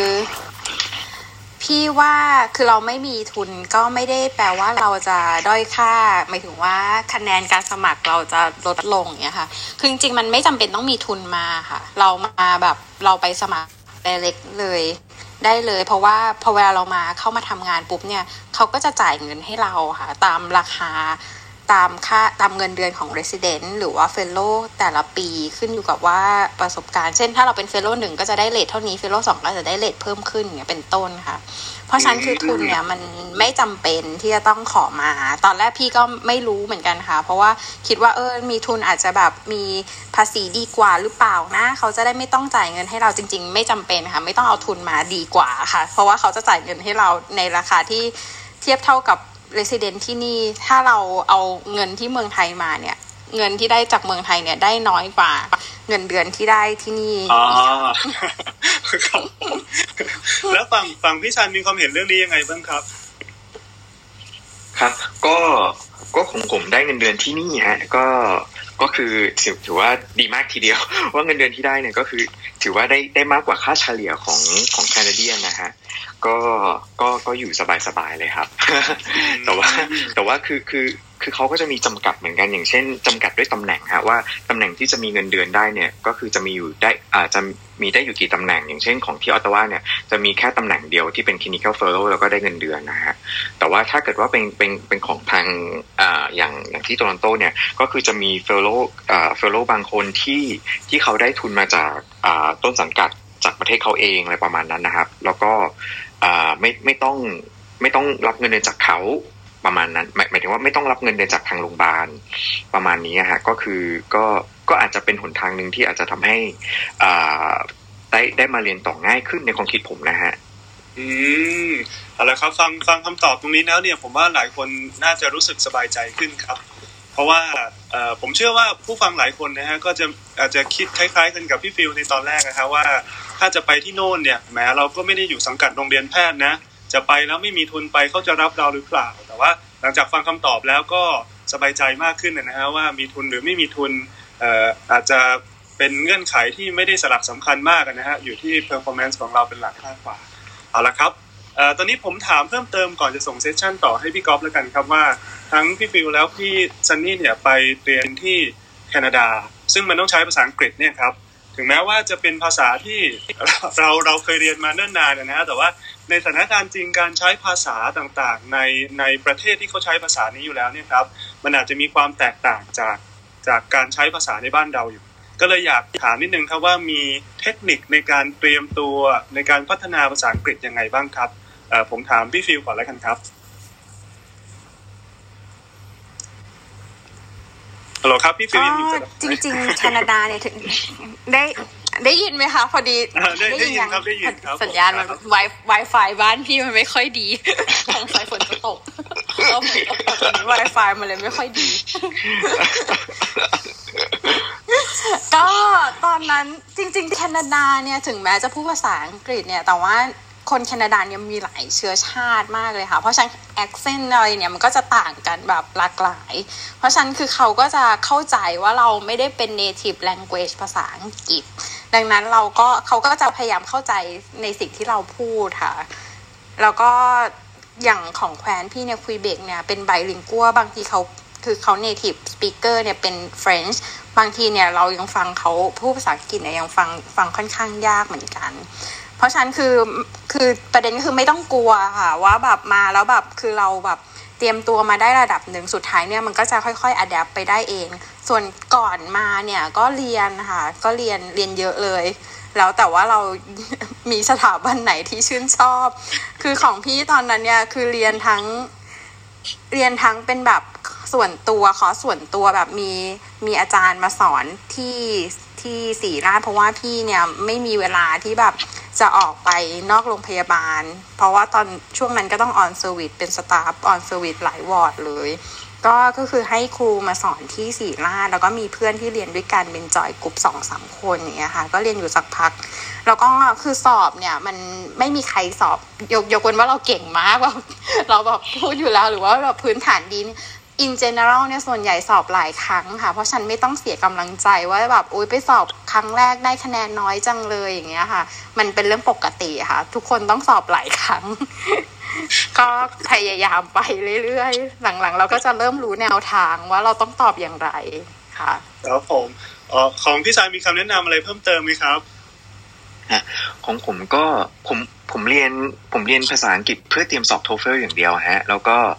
หลังจากนั้นก็คือก็คือดูหนังเอา ดูจาก Netflix อะไรประมาณนี้ครับ ก็เราก็เลือก accent ที่เราต้องการ เราก็ดูว่าหนังอ่าหนังเรื่องนี้เนี่ยเขาเขาเขา base ในในประเทศไหน เราก็จะได้เรียนรู้เอ่อ accent ของประเทศนั้นอะไรประมาณนั้นนะครับ ก็แล้วก็ไปสอบ TOEFL ผมสอบรอบเดียว แล้วก็ แล้วก็แค่นั้นเลยฮะเราก็เตรียมตัวมา คือคืออ่าของผมเรื่องภาษาไม่ได้มีการเตรียมตัวอะไรเป็นพิเศษครับ อืมครับผมอ่าก็ขอบคุณข้อมูลนะครับ ตอนนี้ในใน session แรก ๆ เนี่ยเราก็คุยกันนะครับว่าการจะไปที่แคนาดาเนี่ยทั้งสองท่านนะครับ ก็แนะนำว่า เรียนในระดับของ fellow น่าจะดีกว่านะครับเพราะว่าถ้าไประดับ Resident เนี่ยมันก็จะมีเงื่อนไขที่เป็นข้อจำกัดอยู่หลายอย่างนะครับเพราะฉะนั้น Clinical Fellow น่าจะเหมาะสมสำหรับคนไทยของเรามากกว่านะฮะแล้วก็ถ้าเป็นไปได้อยากให้มีโอกาสไป elective ก่อนนะฮะในแง่การศึกษาเรียนรู้ระบบต่างๆของเขานะครับแล้วก็มีโอกาสได้โชว์ความสามารถของเรา performance ของเราในสาขานั้นๆ ก่อนที่จะได้รับเลือกนะครับ ส่วนเรื่องของอการเตรียมตัว ต่างๆนะครับในแง่ของการสัมภาษณ์อาจจะมีความแตกต่างกันบ้างในแต่ละสาขาอันนี้อาจจะต้องลองสอบถาม จากรุ่นพี่ที่เคยไปในสาขานั้นๆนะฮะแล้วก็เรื่องของการเตรียมตัวภาษาอังกฤษนะครับอาจจะต้องใช้เวลานิดนึงเลือกเรียนตามที่ตัวเองสนใจ หรือว่าอย่างที่พี่ซันแนะนำว่าจะดู Netflix หรือว่ารายการโทรทัศน์อะไรต่างๆเป็นตัวเสริมก็ได้ครับเดี๋ยวใน session ต่อไปนะครับเราคงคุยกันเรื่องของระบบการ train นะครับว่าที่โน่นเนี่ยเขา train กันยังไงบ้างนะฮะก็เดี๋ยวผมส่งต่อ session ให้พี่ก๊อฟครับผมได้เลยครับขอบคุณครับพี่อาร์ต ก็อันนี้เดี๋ยวอยากจะขอสอบถามเรื่องการ train บ้างละกันครับ ว่าในการที่ไปเทรน clinical fellow เนี่ยแต่ละปีเนี่ยมีการเรียนอะไรยังไงบ้างเป็นสองหลักสูตร 2 ปีใช่ไหมครับ และอาจจะต้องมีการทำวิจงวิจัยอะไรอย่างนี้บ้างไหมครับ เดี๋ยวขอเริ่มจากทางฝั่งยูโรก่อนก็ได้ครับ ขอเชิญพี่ซานครับผมครับก็ก็คือจริงๆเนี่ยหลักสูตรยูโรเด็กของของที่นี่ครับก็คือมันจะเป็นหลักสูตรแค่ปีเดียว แต่ถ้าเกิดว่าเป็นที่ซิกคิสเนี่ยมันจะเป็นหลักสูตรสองปีฮะซึ่งมันจะแตกต่างกันนิดนึงคือคือหลักสูตรของที่นี่เนี่ยเป็นปีหนึ่งก็คือยูควรจะต้องทำวิจัยอย่างน้อยหนึ่งเรื่อง แล้วก็ในหนึ่งปีเนี่ยยูก็จะได้ดูคนไข้ผ่าตัด แล้วก็ทำทุกอย่างเหมือนเหมือนกับเป็นเฟลโลที่ที่ที่เมืองไทยอะไรประมาณนั้นเลยอะฮะก็อ่าก็ อืมก็ก็ดีอยู่ครับ โดยรวมๆก็คือก็ก็ก็คือดีแล้วก็ได้เห็นได้เห็นเคสหลากหลายอะไรประมาณนั้นนะฮะแล้ววัฒนธรรมการทำงานที่แคนาดาเทียบกับไทยนี่มันแตกต่างกันยังไงบ้างล่ะครับ อืมผมว่าผมว่าเอ่อคล้ายๆกันนะฮะ ก็คือเอ่อก็คือเขาเคารพการตัดสินใจของเราอย่างเช่นแบบเราเราคิดว่าเคสนี้เราเราว่าเออน่าจะอย่างนี้อย่างนี้เขาก็อืมก็ก็โอเคอะไรประมาณนั้นนะฮะ ก็เขาก็จะ ค่อนข้าง respect เราพอสมควร แล้วก็อ่าเรื่องของเรื่องของการผ่าตัดก็คือเขาก็ให้เราทำไปเลยฮะประมาณนั้นฮะก็ก็ก็ดีครับอ่าแล้วก็อื่นๆ คือคือผมรู้สึกว่ามันก็น่าจะคล้ายๆกับการ train fellow ที่เมืองไทย แต่ว่าของ uro เนี่ยที่ train fellow ที่เมืองไทยจะมีอยู่ที่เดียวก็คือที่ศิริราชแต่ว่ามันจะไม่ใช่เป็น uro เด็กครับ มันจะเรียกว่าเป็นหลักสูตร advanced urology ซึ่งซึ่งมันก็จะรวมทุกอย่างไปแล้ว ผมก็เลยรู้สึกว่ามันอ่ามันดูคล้าย ๆ กันฮะอ๋อโอเคได้เลยครับงั้นขออนุญาตอขอบคุณพี่ซันนะครับเดี๋ยวขออนุญาตลองถามทางฝั่งเด็กดูบ้างว่าเทรนที่นู่นเนี่ยมันแตกต่างกับที่ไทยยังไงบ้าง แล้วก็แบบปีหนึ่งปีสองเนี่ยเรียนอะไรทำวิจัยอะไรยังไงบ้างนะครับก็คือว่าที่ที่แคนาดาเนี่ยค่ะก็คือว่า แคนาดาเนี่ย health care system เนี่ยมันไม่มี private system หมายถึงว่าคือไม่มี private hospital จะมีแค่ private clinic เท่านั้น เพราะฉะนั้นเนี่ยโรงพยาบาลที่เป็น University Hospital เนี่ยถ้าเป็นเลเวลเดียวกันเลเวลสามเลเวลสี่เนี่ยคือส่วนใหญ่จะคล้ายกันหมดทุกที่ทั่วทั้งแคนาดาค่ะ เพราะว่าอย่างนี้ค่ะเขาก็จะมีถ้าอย่างของเด็กหรือของ med เนี่ยเขาก็จะมี Canadian guideline ส่วนใหญ่การการ practice เนี่ยก็จะยึด Canadian guideline เป็นหลัก แล้วก็เครื่องไม้เครื่องมืออุปกรณ์เทคโนโลยีเนี่ยของแต่ละ center ถ้าอยู่ใน level เดียวกันเนี่ยคือ across แคนาดาเนี่ยไม่ต่างกันมาก แล้วก็ train fellow ของ newborn เนี่ยสองปีเป็นโปรแกรมสองปีทุก ทุกทุกมหาวิทยาลัยทุกอ่าทุกแคว้นค่ะ ปีหนึ่งก็จะเป็นแบบ junior fellow ปีสองเป็น senior fellow แล้วก็จะต้องมี part ที่ต้องทำเหมือนเป็นแบบ junior attending คือเราเป็นแบบ head นำ roundการเรียนการสอนของ fellow ที่นี่เนี่ย ก็คล้ายๆกับเมืองไทย แต่ว่าการทำงานของ fellow เนี่ย ต่างกับเมืองไทย คือเมืองไทยเนี่ยเวลาเราเป็น fellow เด็ก fellow med เนี่ยค่ะ เราก็จะทำงานเหมือนกับว่าเราเป็น consultant ของ Resident หรือว่านอสัพอยเป็นต้น แต่ว่าพอเวลามาทำงานที่นี่เนี่ยคือ fellow คือถึง you เป็น fellow จริง แต่ว่าเวลารับเคสเนี่ยเคสนั้นก็คือเราต้องทำตั้งแต่ศูนย์จนถึงปลายทางเลยค่ะไม่ใช่ว่าเราไป supervise แค่เอ่อ Resident หรือว่าเอ่อ medical student อย่างเดียว คือเราต้องทำงานของ Resident ด้วย เช่นไปรับเคสเขียนทำใบ admission เขียน progress note อย่างเงี้ยเป็นต้นค่ะ แล้วก็ต้องไป supervise resident ด้วย ถ้าเป็น senior fellow ก็ต้องไป supervise junior fellowหรือว่าคนที่เป็น junior กว่าเราในทีม ถ้าเป็น rotation ที่เป็น junior attending ก็ต้องทำตัวเหมือน attending เลยก็คือว่า attending staff เนี่ยก็อาจจะปล่อยให้เราลาวไปเองเลย หรือว่าบางคนก็อาจจะมายืนอยู่ห่างๆ คอย observe performance เรา during ระหว่างที่เรา round อย่างเงี้ยค่ะ แล้วเราก็ต้องเหมือนแบบ teaching สอนด้วย performance คุยกับพ่อแม่คนไข้คุยกับญาติคนไข้ด้วยอย่างเงี้ยเป็นต้นนะคะ มันก็จะมี workload ที่มากกว่าที่เมืองไทยประมาณนี้ และสำหรับชาเลนจ์ของการเรียนหรือทำงานที่แคนาดาเนี่ยครับอันไหนที่พี่ฟิวคิดว่าเป็นแบบอะไรที่สำคัญที่สุดเลยครับ การทำงานพี่ว่าคือที่นี่เนี่ยเนื่องจากว่าเวลาเราเนี่ยทีมจะใหญ่มาก คือถ้าอย่างประเทศไทยเนี่ยเราก็จะมีแค่อ่านศพ. มี resident มี fellow แล้วก็เป็น staff ใช่ไหมคะ ที่นี่เนี่ยคือทีมเนี่ยนอกจากที่จะเป็น medical personnel แล้วเนี่ยเขาก็จะมีแบบพยาบาล มี pharmacist มี nutritionist มี RT ก็คือในทีมเนี่ยจะมีหลาย สหสาขาวิชาในการลาวต่อหนึ่งวง อันนี้คือทั้ง med ทั้งเด็กเป็นเหมือนกันหมด PICU ใด ๆ เพราะฉะนั้นเนี่ยคือความความ challenging เนี่ยขึ้นอยู่อยู่กับว่า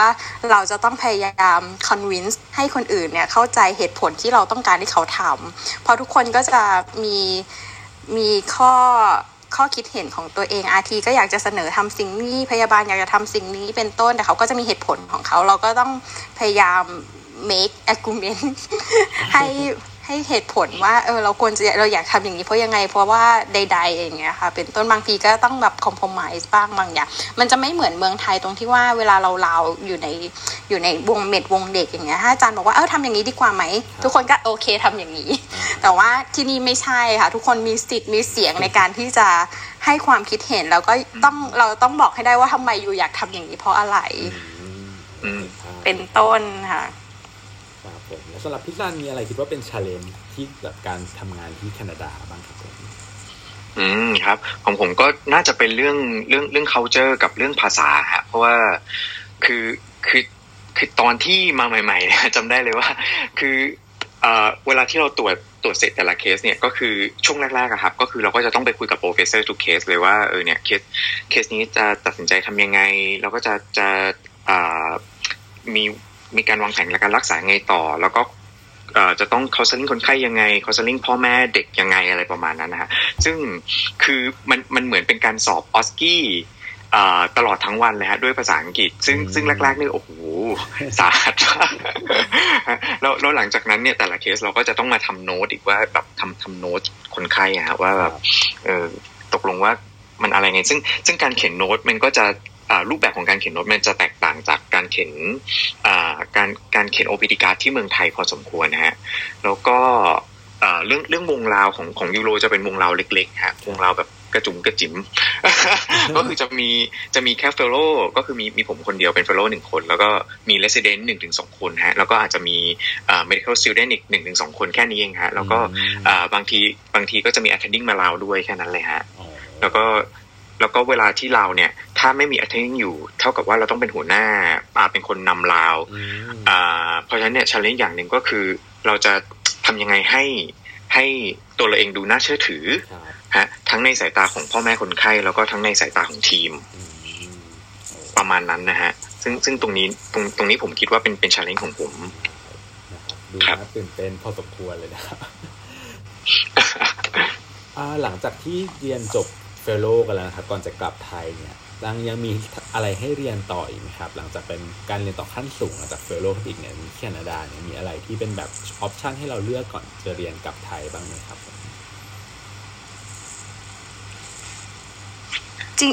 ริงจริงๆมีมีเยอะเลยค่ะ ขึ้นอยู่กับว่าเราอยากจะเรียนอะไร เพราะว่าอย่างที่ที่แม c กิลเนี่ยเขาก็จะมีโปรแกรมเยอะมาก เช่นคือเป็น experimental medicine เงี้ยค่ะก็จะมี MD หลายคนไปเรียน มีทั้งระดับ master หรือว่าเป็น PhD ก็มี หรือว่าไปเรียนเป็นแบบ epidemiology master อย่างเงี้ยค่ะ ก็มีแบบ MD ที่จบแล้วก็แบบไปเรียนหรือว่าเรียนระหว่างที่เป็น resident ก็มีคนเรียนเหมือนกันอย่างเงี้ยค่ะ เพราะฉะนั้นมันมีหลากหลาย แล้วก็มีโปรแกรมที่เป็นเหมือน medical education ก็ค่อนข้างบูมเหมือนกันของที่ McGill อืมเป็นก็จะต้นค่ะแตกแขนงไปทางสาขาอื่นๆอะไรอย่างนี้ใช่ครับ แล้วถ้าใช่ค่ะเรียนของแต่ว่าสิ่งสิ่งหนึ่งก็คือว่าเอ่อ McGill เนี่ยก็คือต้องจ่ายค่าเทอมค่ะ มันจะไม่เหมือนกับ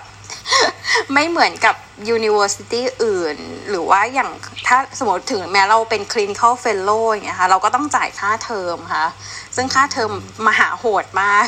ก็คือปีละถ้าเป็น clinical fellow สองปีเนี่ยก็คือปีละสามหมื่นเหรียญสามหมื่นแคนาเดียนดอลลาร์อืมอืมแต่อันนี้ก็คือหมายถึงว่าเราจ่ายค่าเทอมแต่เราก็ได้เงินเดือนด้วยเหรอครับหรือว่าใช่ค่ะ เราคือค่าเทอมก็คือเป็นจ่ายให้ McGill University ส่วนเงินเดือนเนี่ยได้จาก hospital อ๋อแล้วอย่างนี้พอหลังจากที่หักลบกลบหนี้กันแล้วเนี่ยยังพอมีเหลือเงินเก็บไหมครับหรือว่าโดนคืนที่หมดเลยก็มีมีเหลือนิดหน่อย โอเค ต่อไปนอกค่าเทอมแพงมากของ McGill ใช่ใช่ค่าเทอมแพงแต่มากทางค่ะฝั่งของพี่ซันไม่ต้องจ่ายค่าเทอมใช่ไหมครับอ๋อต้องจ่ายเหมือนกันฮะต้องจ่ายค่าเทอมให้มหาลัยแต่ว่าค่าเทอมผมถูกกว่าเยอะมากก็คือ ค่าเทอมผมอ่ามันจะเป็นต่อปีอะครับ ไม่ได้เป็นต่อเทอมด้วย ก็ตกอยู่ที่ประมาณ800เหรียญต่อปีฮะอืมซึ่งซึ่งถือว่าถูกถูกมากเมื่อเทียบกับของใช่ McGill อืมฮะแล้วก็ของผมได้ได้เงินเดือนจากอ่าจากของโรงพยาบาลด้วย อ่าเพราะฉะนั้นเนี่ยหักลบกบหนี้กันแล้วเนี่ยผมก็จะเหลือเงินเก็บพอสมควรนะฮะอืมถ้าอย่างไปเทรนช่วงที่เป็น clinical fellow ครับพอจะบอกตัวเลขคร่าวๆนะครับว่ารายได้เนี่ยมันประมาณ มันมีค่าเฉลี่ยอยู่แล้วประมาณเท่าไหร่อะไรประมาณนี้ครับ ก็ถ้าถ้าของผมเนี่ยผมผมไม่แน่ใจว่าเป็นเป็นเหมือนกันทุกสาขาหรือเปล่านะฮะ ก็ผมจะได้ประมาณแปดหมื่นสี่พันเหรียญต่อปี อันนี้คือก่อนหักภาษีภาษีครับไหมครับผมภา ษีอ่าภาษีมันจะมีหลายระดับอะฮะเพราะว่ามันมันเพราะว่าที่นี่มันเป็นอ่า two level government ก็คือเราจะต้องเสียภาษีให้แคว้นที่เราอยู่หรือว่ารัฐที่เราอยู่ด้วยแล้วก็ต้องเสียภาษีให้รัฐบาลกลางด้วยเพราะเนี้ยภาษีจะจะค่อนข้างมหาโหดเหมือนกันก็ก็เฉลี่ยเฉลี่ยเนี่ยประมาณสักสี่สิบเปอร์เซ็นได้ฮะของของรายได้ ก็คืออายุมากมากเลยนะครับ ใช่ใช่ครับ แต่ว่าแต่ว่าคือคือ ถ้าถ้าเราได้มาเนี่ยจะจะแนะนำให้เราทำเรื่องอขอคืนภาษีรายปีฮะซึ่งช่วงประมาณประมาณสักแบบกุมภามีนาเมษาอะไรประมาณนี้ฮะจะเป็นช่วงที่เราจะต้องไฟล์ภาษี ซึ่งในช่วงที่เราไฟล์ภาษีเนี่ยถ้าเราได้เงินเดือนน้อย เราก็จะสามารถขอของเงินคืนได้เยอะ แต่ถ้าเกิดว่าเราได้เงินเดือนเยอะ เราก็ต้องหาวิธีการอื่น ๆ ในการที่จะจะจะทำให้เราช่วยประหยัดภาษี ซึ่งซึ่งคือไอเดียก็คล้ายๆกับของเมืองไทยเลยฮะ ทางพี่ฟิวมีเสริมเรื่องแบบพวกภาษีอะไรอย่างนี้ไหม ก็พี่ก็อาศัยซันนี่ช่วยทำเพราะว่าภาษีของแคนาดาเนี่ยคือคนที่นี่เนี่ยเขาก็จ้างแอคเคาท์แตนทำค่ะ มันค่อนข้างมีความซับซ้อนมากกว่ามากกว่าเมืองไทย พี่ก็เลยซันนี่เป็นผู้มีประสบการณ์สูงจริงๆมันมันมันมันมันไม่ได้ยากขนาดนั้นครับเพราะว่าคือคือเวลาที่เราไฟล์ภาษีเนี่ยถ้าเป็นของของเมืองไทยก็คือเราไฟล์โดยตรงกับกับเว็บไซต์ของกรมสรรพากรใช่ไหมเอ้ยไม่ใช่เออใช่สำนักกรใช่ไหมใช่ใช่ใช่แต่แต่แต่ถ้าเกิดว่าของที่นี่เนี่ยมันจะเป็นมันจะเป็นเว็บไซต์เอกชนที่เขาไปลิงก์กับของรัฐบาลอีกทีหนึ่งนะครับ ซึ่ง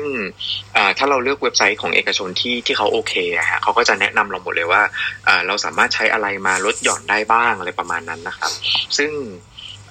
ซึ่งถ้าเกิดว่าเราทำทำครบถ้วนมันก็จะเราก็จะได้ได้เงินคืนกลับมาเยอะ แต่จริง ๆ เรื่องภาษีมันก็จะมีออปชันอื่น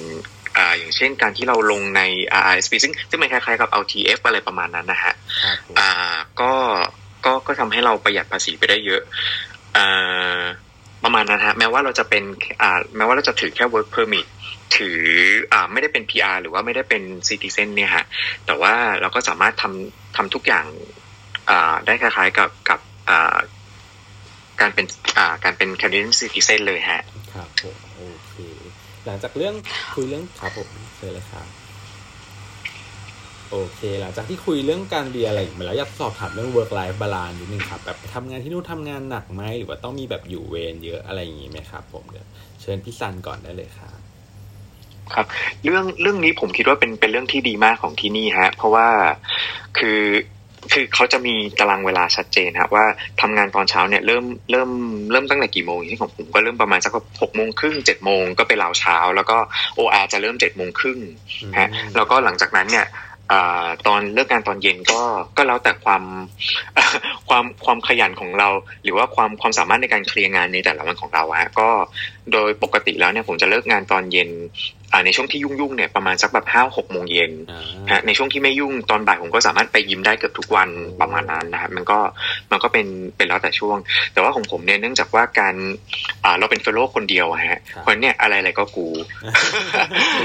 คือคือคือบางทีเนี่ยเราเราไม่ได้ อ่า ตอนอยู่เวรเนี่ยก็คือเราจะอยู่เวรสามสามวันต่อหนึ่งอาทิตย์ฮะอ่าถ้าเราบางช่วงที่เราไม่ได้อยู่เวรเนี่ย คือคือคือเท่ากับว่าเราอยากจะไปทำอะไรก็ได้เลยฮะเราอยากจะเราอยากจะกินเหล้าไปกินเหล้ากับเพื่อน หรืออะไรก็แล้วแต่ก็ก็ตามสะดวกเลยฮะ แต่บางบางครั้งเราก็อาจจะเจอแจ็คพอตได้อย่างเช่น เราไม่ได้อยู่เวรแต่ว่ามีเคส emer แล้วก็แล้วก็อ่า professor ต้องการให้เราไปเข้า OR ด้วย บางทีเราก็โดนตามเหมือนกันดึก ๆประมาณนั้นนะครับ แต่แต่ว่าโดยรวมๆแล้วเนี่ยผมว่า work life balance เป็นอะไรที่ดีมากเพราะว่าอย่างเสาร์อาทิตย์เนี่ย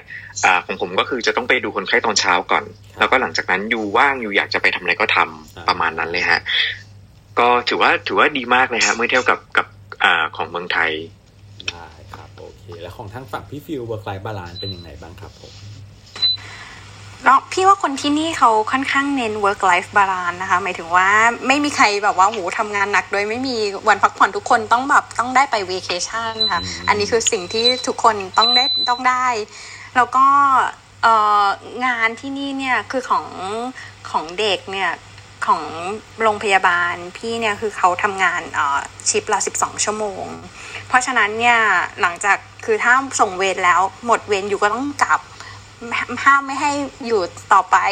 ถ้าสมมติว่ามีสตาฟเห็นว่ายูยังอยู่ในโรงพยาบาลเขาก็จะต้องรีบแบบทำอะไรอยู่ทำไมยังไม่เสร็จให้คนอื่นช่วยไหมอืมเป็นต้นอย่างเงี้ยค่ะ คือแบบสมมติว่าเราแบบยังอยากดูเคสต่อยังอยากอยู่ต่อหมดเวรเราแล้วเราส่งเวรแปดโมงอย่างเงี้ยค่ะแปดโมงเช้าถึงแปดโมงเย็นในวันวันเสาร์อาทิตย์ ถ้าเป็นวันธรรมดาออก กลางคืนก็เหมือนกัน ถ้าเป็นเวรกลางคืนก็คือสองทุ่มจนถึงอ่อแปดโมงเช้า ถ้าเป็นวันธรรมดาจะเจ็ดโมงสี่สิบห้าเป็นต้น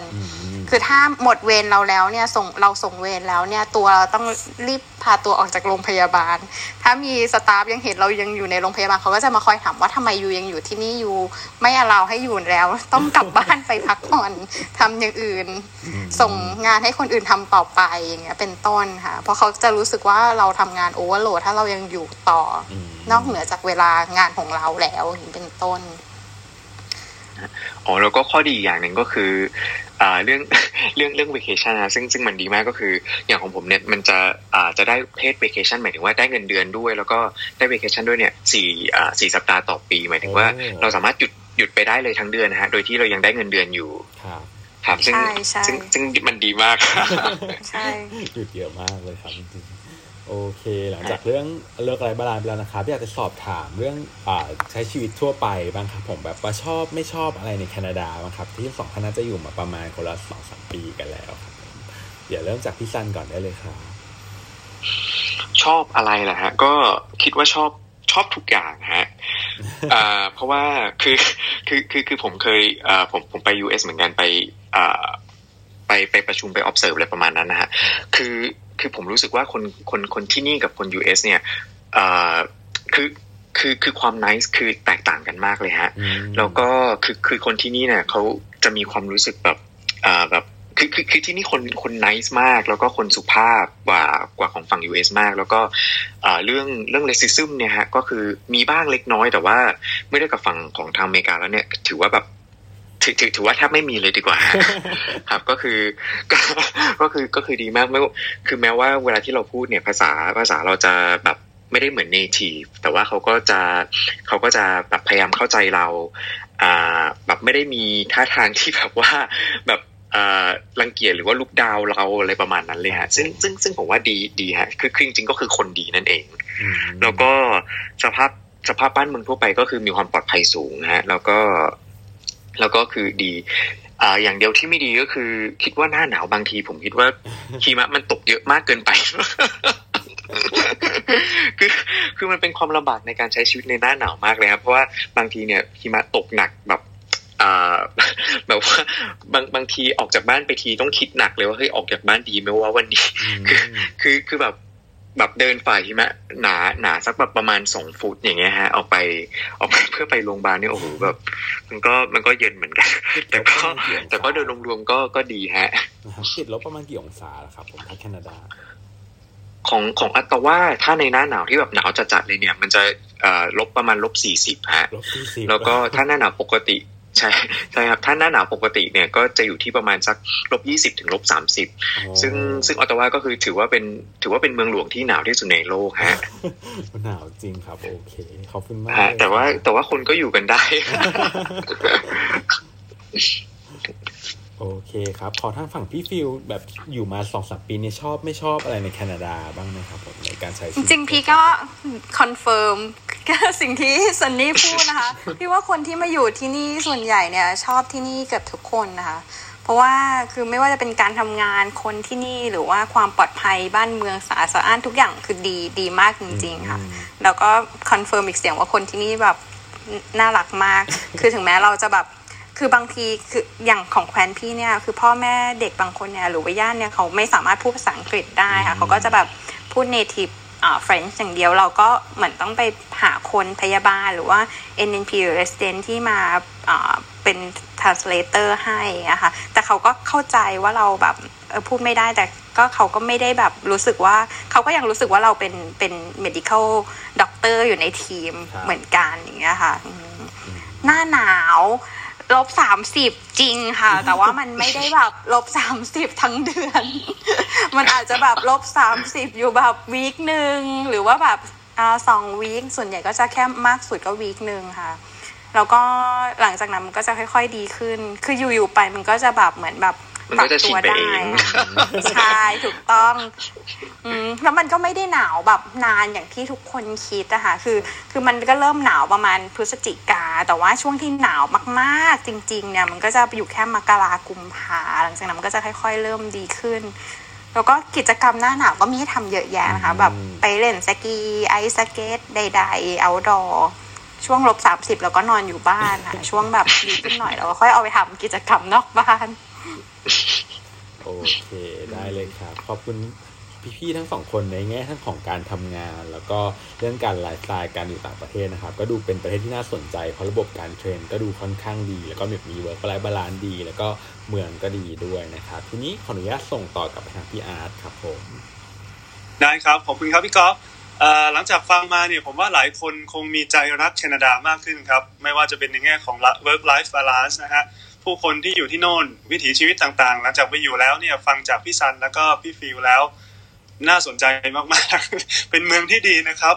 คงจะมีคำถามตามมาครับว่า ถ้าอย่างนั้นแล้วสมมุติว่าจะไปเรียนที่อเมริกาไปเรียนที่แคนาดาครับผม แล้วก็อยากจะทำงานที่แคนาดาต่อเลยเนี่ย เป็นไปได้มากน้อยแค่ไหนครับพี่ซันก็ได้ครับ อ๋อครับ ก็ก็คือจริง ๆ เนี่ย ถ้ามันมันก็จะมีอยู่หลายลู่ทางเหมือนกันนะฮะ ก็คืออย่างาบางสาขาที่ถือว่าเป็นสาขาขาดแคลนหรือว่าหรือว่าแบบเราเราเราเก่งจริง ๆ จนจนกระทั่งแบบโดดเด่นจริง ๆ อะไรประมาณนั้นฮะเขาก็คืออาจจะเชิญเราให้เป็นสตาฟต่อที่ที่ที่โรงพยาบาลมหาลัยซึ่งซึ่งซึ่ง ถ้าเราอยู่ในจุดนี้ได้เนี่ยก็คือเราไม่ได้จำเป็นที่จะต้องแบบไปไปสอบอ่าไลเซนส์หรือว่าต้องไปรีบอร์ดอะไรใหม่นะฮะก็คือสามารถที่จะอ่าทำงานได้เลยในโรงอ่าในโรงเรียนแพทย์นั้นประมาณนั้นนะครับ ก็แต่ว่าไอตัวไลเซนที่เราจะได้เนี่ยก็คือจะถือว่าเป็น independent license หมายถึงว่าอ่าเราไม่สามารถที่จะไปไป practice โรงพยาบาลอื่น ๆ ได้ เราจะทำงานได้แค่โรงพยาบาลโรงพยาบาลมหาลัยที่ที่อ่าที่จ้างเราที่เดียวประมาณนั้นนะครับอ๋อก็ครับแต่ว่ามันมันมันมันจะเป็นข้อกำหนดแค่ของอ่าบางสาขาอย่างเช่นถ้าเป็นยูโรเด็กเนี่ยสามารถสามารถทำอย่างนั้นได้ฮะแล้วก็อ่าผมคิดว่าลู่ทางอ่าลู่ทางอื่นๆ สมมุติว่าถ้าอยากจะมาอ่าถ้าอยากจะอยู่ต่อจริงๆเนี่ยฮะจริง ๆ มันก็มีลู่ทาง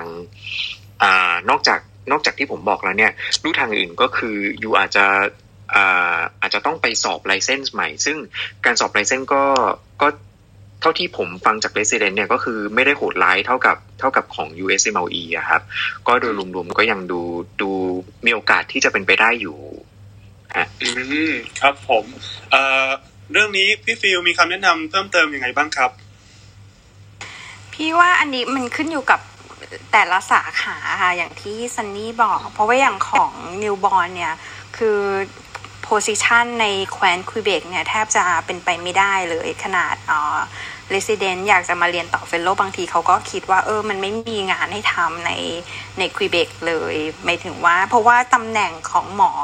ที่นี่เนี่ยมันขึ้นอยู่กับ government ค่ะมันไม่ได้ขึ้นอยู่กับอ่า university hospital เพราะฉะนั้น government เนี่ยเขาก็จะดูว่ามีสถิติ อ่า admission เท่าไหร่ คนป่วยเท่าไหร่ ต้องการหมอในปริมาณเท่าไหร่อย่างเงี้ยค่ะ เพราะฉะนั้นเนี่ยการที่จะมีตำแหน่งใหม่ขึ้นมาเนี่ยมันแทบจะเป็นไปไม่ได้คือว่าต้องรอคนเก่าเนี่ยเกษียณอายุไปก่อนถึงจะมีตำแหน่งขึ้นมาได้อย่างเงี้ยค่ะ แต่ว่ามันก็จะมีข้อยกเว้นในบางบางแคว้นที่เอ่อ ค่อนข้างขาดแคลนหมออย่างเงี้ยค่ะมันก็อาจจะมีหนทางที่เป็นไปได้ ที่จะไปเป็นเหมือนแบบถ้าไม่ต้องสอบเออเหมือนแบบพอบอ license ของพอบอใหม่ ก็อาจจะไปเป็นแบบ clinical assistant แต่ว่าต้องมีบอร์ดของแคนาดาที่เป็นบอร์ดเด็ก board med หรือว่า subboard ในสาขาที่เราจบมาค่ะ อย่างน้อยอืเป็นต้นมทีนี้ผมฟังเนี่ยครับเอ่อเข้าใจว่าเป็นของ university position เป็นเป็นตำแหน่งในโรงพยาบาลมหาวิทยาลัยเอ่อถ้าไปถ้ามีมี certification อะไรต่างๆ จบจากที่โน่นแล้วครับ สามารถที่จะเปิดเป็น private clinic ได้ไหมครับ มันพอพอขึ้นจะอเป็นยู่ไปกับได้ไหมฮะพี่ว่าขึ้นอยู่กับสาขาค่ะ คือถ้าของเมดเด็กอย่างเงี้ยค่ะ มันเขาจะไม่มี private clinic แต่ถ้าเป็นอืมครับอ่า family doctor อย่างเงี้ยค่ะพี่ไม่แน่ใจเหมือนกันว่ามันเป็นไปได้หรือเปล่า อืมครับ แล้วถ้าเป็นก็ของสาขาของพี่ซันนะครับ พอเป็นไปได้ไหมครับมันก็มันก็มี private clinic เหมือนกันฮะ แต่ว่าอ่าโดยปกติแล้ว ก็ถ้าถ้าไม่ได้จบบอร์ด หรือว่าไม่ได้จบ fellow อ่าที่นี่เนี่ยก็คือก็คือจะไปจะไปอยู่แค่ private อย่างเดียว มันจะมันจะลำบากมาก เพราะว่าอ่าแค่ ถ้าถ้าจะนับเฉพาะอ่าจำนวน private คลินิกอย่างเดียวเนี่ยก็คือมันมันมีน้อยมากเลยครับที่นี่เพราะว่าระบบอ่ารักษาพยาบาลที่นี่ก็คือจะเป็น public ทั้งหมดฮะ private เนี่ยก็คือก็คือเหมือนประมาณว่าเราอ่าเหมือนเหมือนประมาณแบบเป็นเป็นคลินิกเมืองไทยอย่างเงี้ยฮะแต่ว่าเวลาที่เราเบิกเนี่ยก็คือเราจะเบิกจากจากทางรัฐบาล เราจะไม่ได้เก็บเงินจากคนไข้โดยตรงอะไรประมาณนั้นนะฮะอืมครับครับเพราะครับ แล้วก็อีกอย่างหนึ่งก็คือถ้าอ่าถ้าจะมาเป็น เป็นหมอ GP ที่นี่ ก็คือหมอ GP ที่นี่ทุกคนเนี่ยจะต้องจบ resident family medicine ก่อนถึงจะมาเป็น GP ที่นี่ได้ ก็คือถ้าจบแค่ MD อย่างเดียวเนี่ยไม่สามารถที่จะมามามาเป็น firm อ่ามามา practice ที่นี่ได้นะฮะอืมก็อาจจะมีเงื่อนไขที่ต้องดูเพิ่มเติมเหมือนกันเนาะถ้าสมมติว่าจะไปทำงานในกรณีที่เป็นหมอที่โน่นนะฮะไม่ว่าจะเป็นสาขาเป็นที่ต้องการใน รัฐนั้นๆ หรือเปล่านะครับ หรือว่ามีตำแหน่งเปิดหรือเปล่า รวมถึงเรื่องดีกรีเรื่องอะไรต่างๆ ด้วยนะฮะทีนี้ถามเพิ่มเติมแล้วกันครับ อาจจะเผื่อครอบคลุมสำหรับว่าคนที่อยากจะไปอยู่ที่โน่นอาจจะเป็นเป็นหมอทำงานเป็นหมอก็ได้หรือไม่เป็นก็ได้ แต่ว่าอยากจะมีแบบเป็น permanent resident อย่างเงี้ยครับ จะพอเป็นไปได้มากน้อยแค่ไหน พี่ซันกับพี่ฟิลพอทราบข้อมูลไหมครับ ครับ ก็ ก็คือจริง ๆ มันจะมีข้อกำหนดนะฮะของของของการเป็น permanent resident อย่างเช่นถ้าเรามาอยู่เรามาเรียนต่อ fellow หนึ่งปีปุ๊บเราสามารถที่จะสมัคร resident สมัคร permanent resident ได้ ซึ่งซึ่งก็คือถ้าเป็นหมอแล้วก็มี c a n a n Experience ตั้งแต่หนึ่งปีขึ้นไปเนี่ยก็คือจะจะจะได้คะแนนค่อนข้างดีเลยฮะแล้วก็มีโอกาสที่จะได้เป็น PR เนี่ยสูง เพราะฉะนั้นเนี่ยถ้าเกิดว่าอยากจะอยู่ต่อจริงๆ ผมแนะนำให้มาเรียนเป็น Fellow ก่อน แล้วก็พอจบ Fellow อ่ในช่วงหนึ่งปีแรกเสร็จปุ๊บ ก็คือให้ยื่นสมัคร PR ไป แล้วก็อาจจะ extend fellow ต่อเป็น 2 ปี หรือว่าเป็น 3 ปีอันนี้ก็คือก็ก็แล้วแต่สาขาแล้วแต่ความต้องการนะฮะแล้วก็หลังจากที่เราได้ PR เสร็จปุ๊บ เราจะไปรีบอร์ดใหม่ก็ได้ฮะ ซึ่งซึ่งซึ่งก็คือมีมีคนทำแบบนี้เหมือนกัน ซึ่งอ่าเท่าที่เห็นก็คือเยอะพอสมควร อย่างเช่นอ่าในอย่างอย่างของยูโรที่ออตตาวาเนี่ยฮะก็คือจะมีคนบราซิล ก็มาเป็น fellow ก่อน แล้วก็มาเป็น fellow อ่าสาขา onco ก่อน แล้วก็หลังจากนั้นเนี่ยอ่าเขาก็สมัคร PR แล้วก็อ่าไปไปไปเรียน resident แต่ว่าก็คือเป็นเป็น resident ในมหาลัยเดิมเนี่ยฮะประมาณนั้นนะครับ แล้วก็อืมเพราะว่าเขาเขาต้องการที่จะอยู่ต่อยาวๆไปฮะครับผม พอเพราะว่าอย่างที่ฟังตอนแรกว่าถ้าจะเรียนต่อเป็น resident เนี่ยบางทีการจะอาจจะต้องมี PR ก่อนเนาะมีมี permanent ใช่ครับ resident ก่อนถึงจะเข้าเรียนได้ใช่ไหมครับ โอเค พี่ฟิลใช่มีครับเสริมเสริมเรื่องนี้ไหมครับพี่ฟิลเอิ่มของแคว้นควีเบกเนี่ยคือของ McGill เนี่ยเขาจะมี ข้อ limit ก็คือว่าถ้าจะ train ใน McGill ในแคว้นควีเบกเนี่ยก็คือ train train ได้แค่ maximum 3ปีอะค่ะ เพราะฉะนั้นคือถ้าเกิน 3 ปีเนี่ย คือไม่สามารถเรียนโปรแกรมอื่นต่อได้อย่างของพี่เนี่ยพี่อยู่มา 3 ปีแล้วสมมติว่าปีหน้าอยากไปเรียนแบบโปรแกรมอื่นแบบอะไรที่เราอยากเรียนในสาขาที่เป็น medicine เนี่ย ก็คือไม่สามารถที่จะต่อได้ เขาก็จะมี limit ก็คือส่วนคนส่วนใหญ่ที่ที่อยากอยู่ต่อเนี่ยเขาก็คือจะย้ายเมืองไปอยู่ที่โตรอนโตไปอยู่แวนคูเวอร์แล้วก็เรียนโปรแกรมอื่นเป็นต้นนะคะก็มีเพื่อนที่รู้จักเป็นเรียน PICU ของเด็ก เขาก็เหมือนอยู่ที่โตรอนโตมาก่อน แล้วก็ย้ายมาอยู่ที่ McGill อย่างเงี้ยค่ะเป็นต้นเพราะคือระหว่างนั้นก็พยายามที่สอบอ่า license ทั้ง step อ่า one two three แล้วก็ Royal College ใด ๆ เพื่อที่จะได้ อยู่เป็นแบบอ่าได้ตำแหน่งของ staff อย่างเงี้ยค่ะ อืม แล้วเอ่อพี่ฟิลพอทราบเพื่อนๆที่ทำ permanent resident ไหมครับ ถ้าอยากจริง ๆ คือถ้ามี plan จะอยู่ยาวจริงเนี่ยจริงๆแนะนำว่าอย่างที่ซันนี่บอกค่ะ คือถ้าอยู่อยู่มาหนึ่งปีแล้วเนี่ย ปีที่สองเนี่ยที่ขอขอยื่นต่อ work permit หรือว่ายื่นขอต่อวีซ่าเนี่ย คือควรจะขอ PR ไปเลยค่ะ ระหว่างนั้น เพราะว่าโปรเซสเนี่ยมันค่อนข้างใช้เวลานานเหมือนกัน แต่ว่าช่วงนี้เนี่ยเขาก็คือหลังจากช่วงโควิดมากมายในแคนาดา เขาก็เหมือนอยากจะรับ medical personnel เพิ่มขึ้น อาจจะมีโอกาสได้มากขึ้นในช่วงนี้ ช่วงระหว่างปีสองปีนี้ค่ะครับเอ่อแล้วขยับถัดจาก permanent resident เนี่ยครับ โอกาสที่จะปรับเปลี่ยนเป็น citizen ของที่โน่นเลยเนี่ย พอเป็นไปได้ไหมครับ พอพอทราบตรงนี้ไหมฮะ ก็ก็คือจริงจริงจริง ๆ มันจะมีข้อกำหนดอยู่ครับ ก็คือก็คือ PR ของของแคนาดาเนี่ยก็คือมันจะมีอายุอยู่แค่ห้าปี ก็คืออ่าหมายความว่าอ่าหมายความว่าอยู่จะต้องอยู่อ่าอยู่จะต้องต่ออายุทุกห้าปีฮะแล้วก็มันก็จะมีข้อกำหนดว่า อ่าถ้าถ้าอยู่อยู่ในแคนาดาหมายหมายถึงว่าแบบแบบอ่าตัวอยู่จริง ๆ อย่างเงี้ยฮะมากกว่าสองปี แต่ไม่ถึงสามปีเนี่ยยูสามารถที่จะรีนิวอ่า PR ได้ แต่ถ้าเกิดว่ายูอยู่ตัวยูอยู่ในแคนาดามากกว่าสามปีในห้าปีเนี่ยยูถึงจะสามารถที่จะคุริอ่าคุริฟายเพื่อสมัครซิติเซนได้ แต่ว่ามันก็จะมีข้อกำหนดเองอย่างเช่นยูต้องฟล์ภาษีอย่างน้อยสามปีในห้าปีนั้น แล้วก็อ่ายูอย่างอย่างที่บอกให้ยูตัวยูจะต้องอยู่จริง ประมาณนั้นนะฮะซึ่งซึ่งจริงแล้วเนี่ยไอตัวพวกข้อกำหนดพวกนี้เนี่ยก็คือมันจะอยู่บนเว็บไซต์ของของอ่า government ของของของแคนาดาฮะซึ่งสามารถเข้าไปดูได้ครับเพราะเนี่ยถ้าเกิดว่าตั้งตั้งใจตั้งใจที่จะมาอยู่จริงๆเนี่ยอ่ามีความเป็นไปได้ไหมมีความเป็นไปได้ฮะอืมครับผมโอเค อันนี้ขอบคุณข้อมูลจากพี่ซันแล้วก็พี่ฟิลมากเลยนะครับ เดี๋ยวถัดจาก session นี้นะครับคุณผู้ฟังทุกท่านที่มี ข้อสงสัยนะครับ อยากซักถาม หรือว่ามีข้อเสนอแนะอะไรอยากเพิ่มเติมอยากร่วมแชร์นะครับ สามารถที่จะยกมือขึ้นมาได้นะครับ แล้วเดี๋ยวจากที่เราคุยกับ speaker เสร็จเรียบร้อยแล้วเนี่ยเราจะเปิดให้ถามได้อิสระเต็มที่เลยนะครับ ก็เดี๋ยวผมถามคำถาม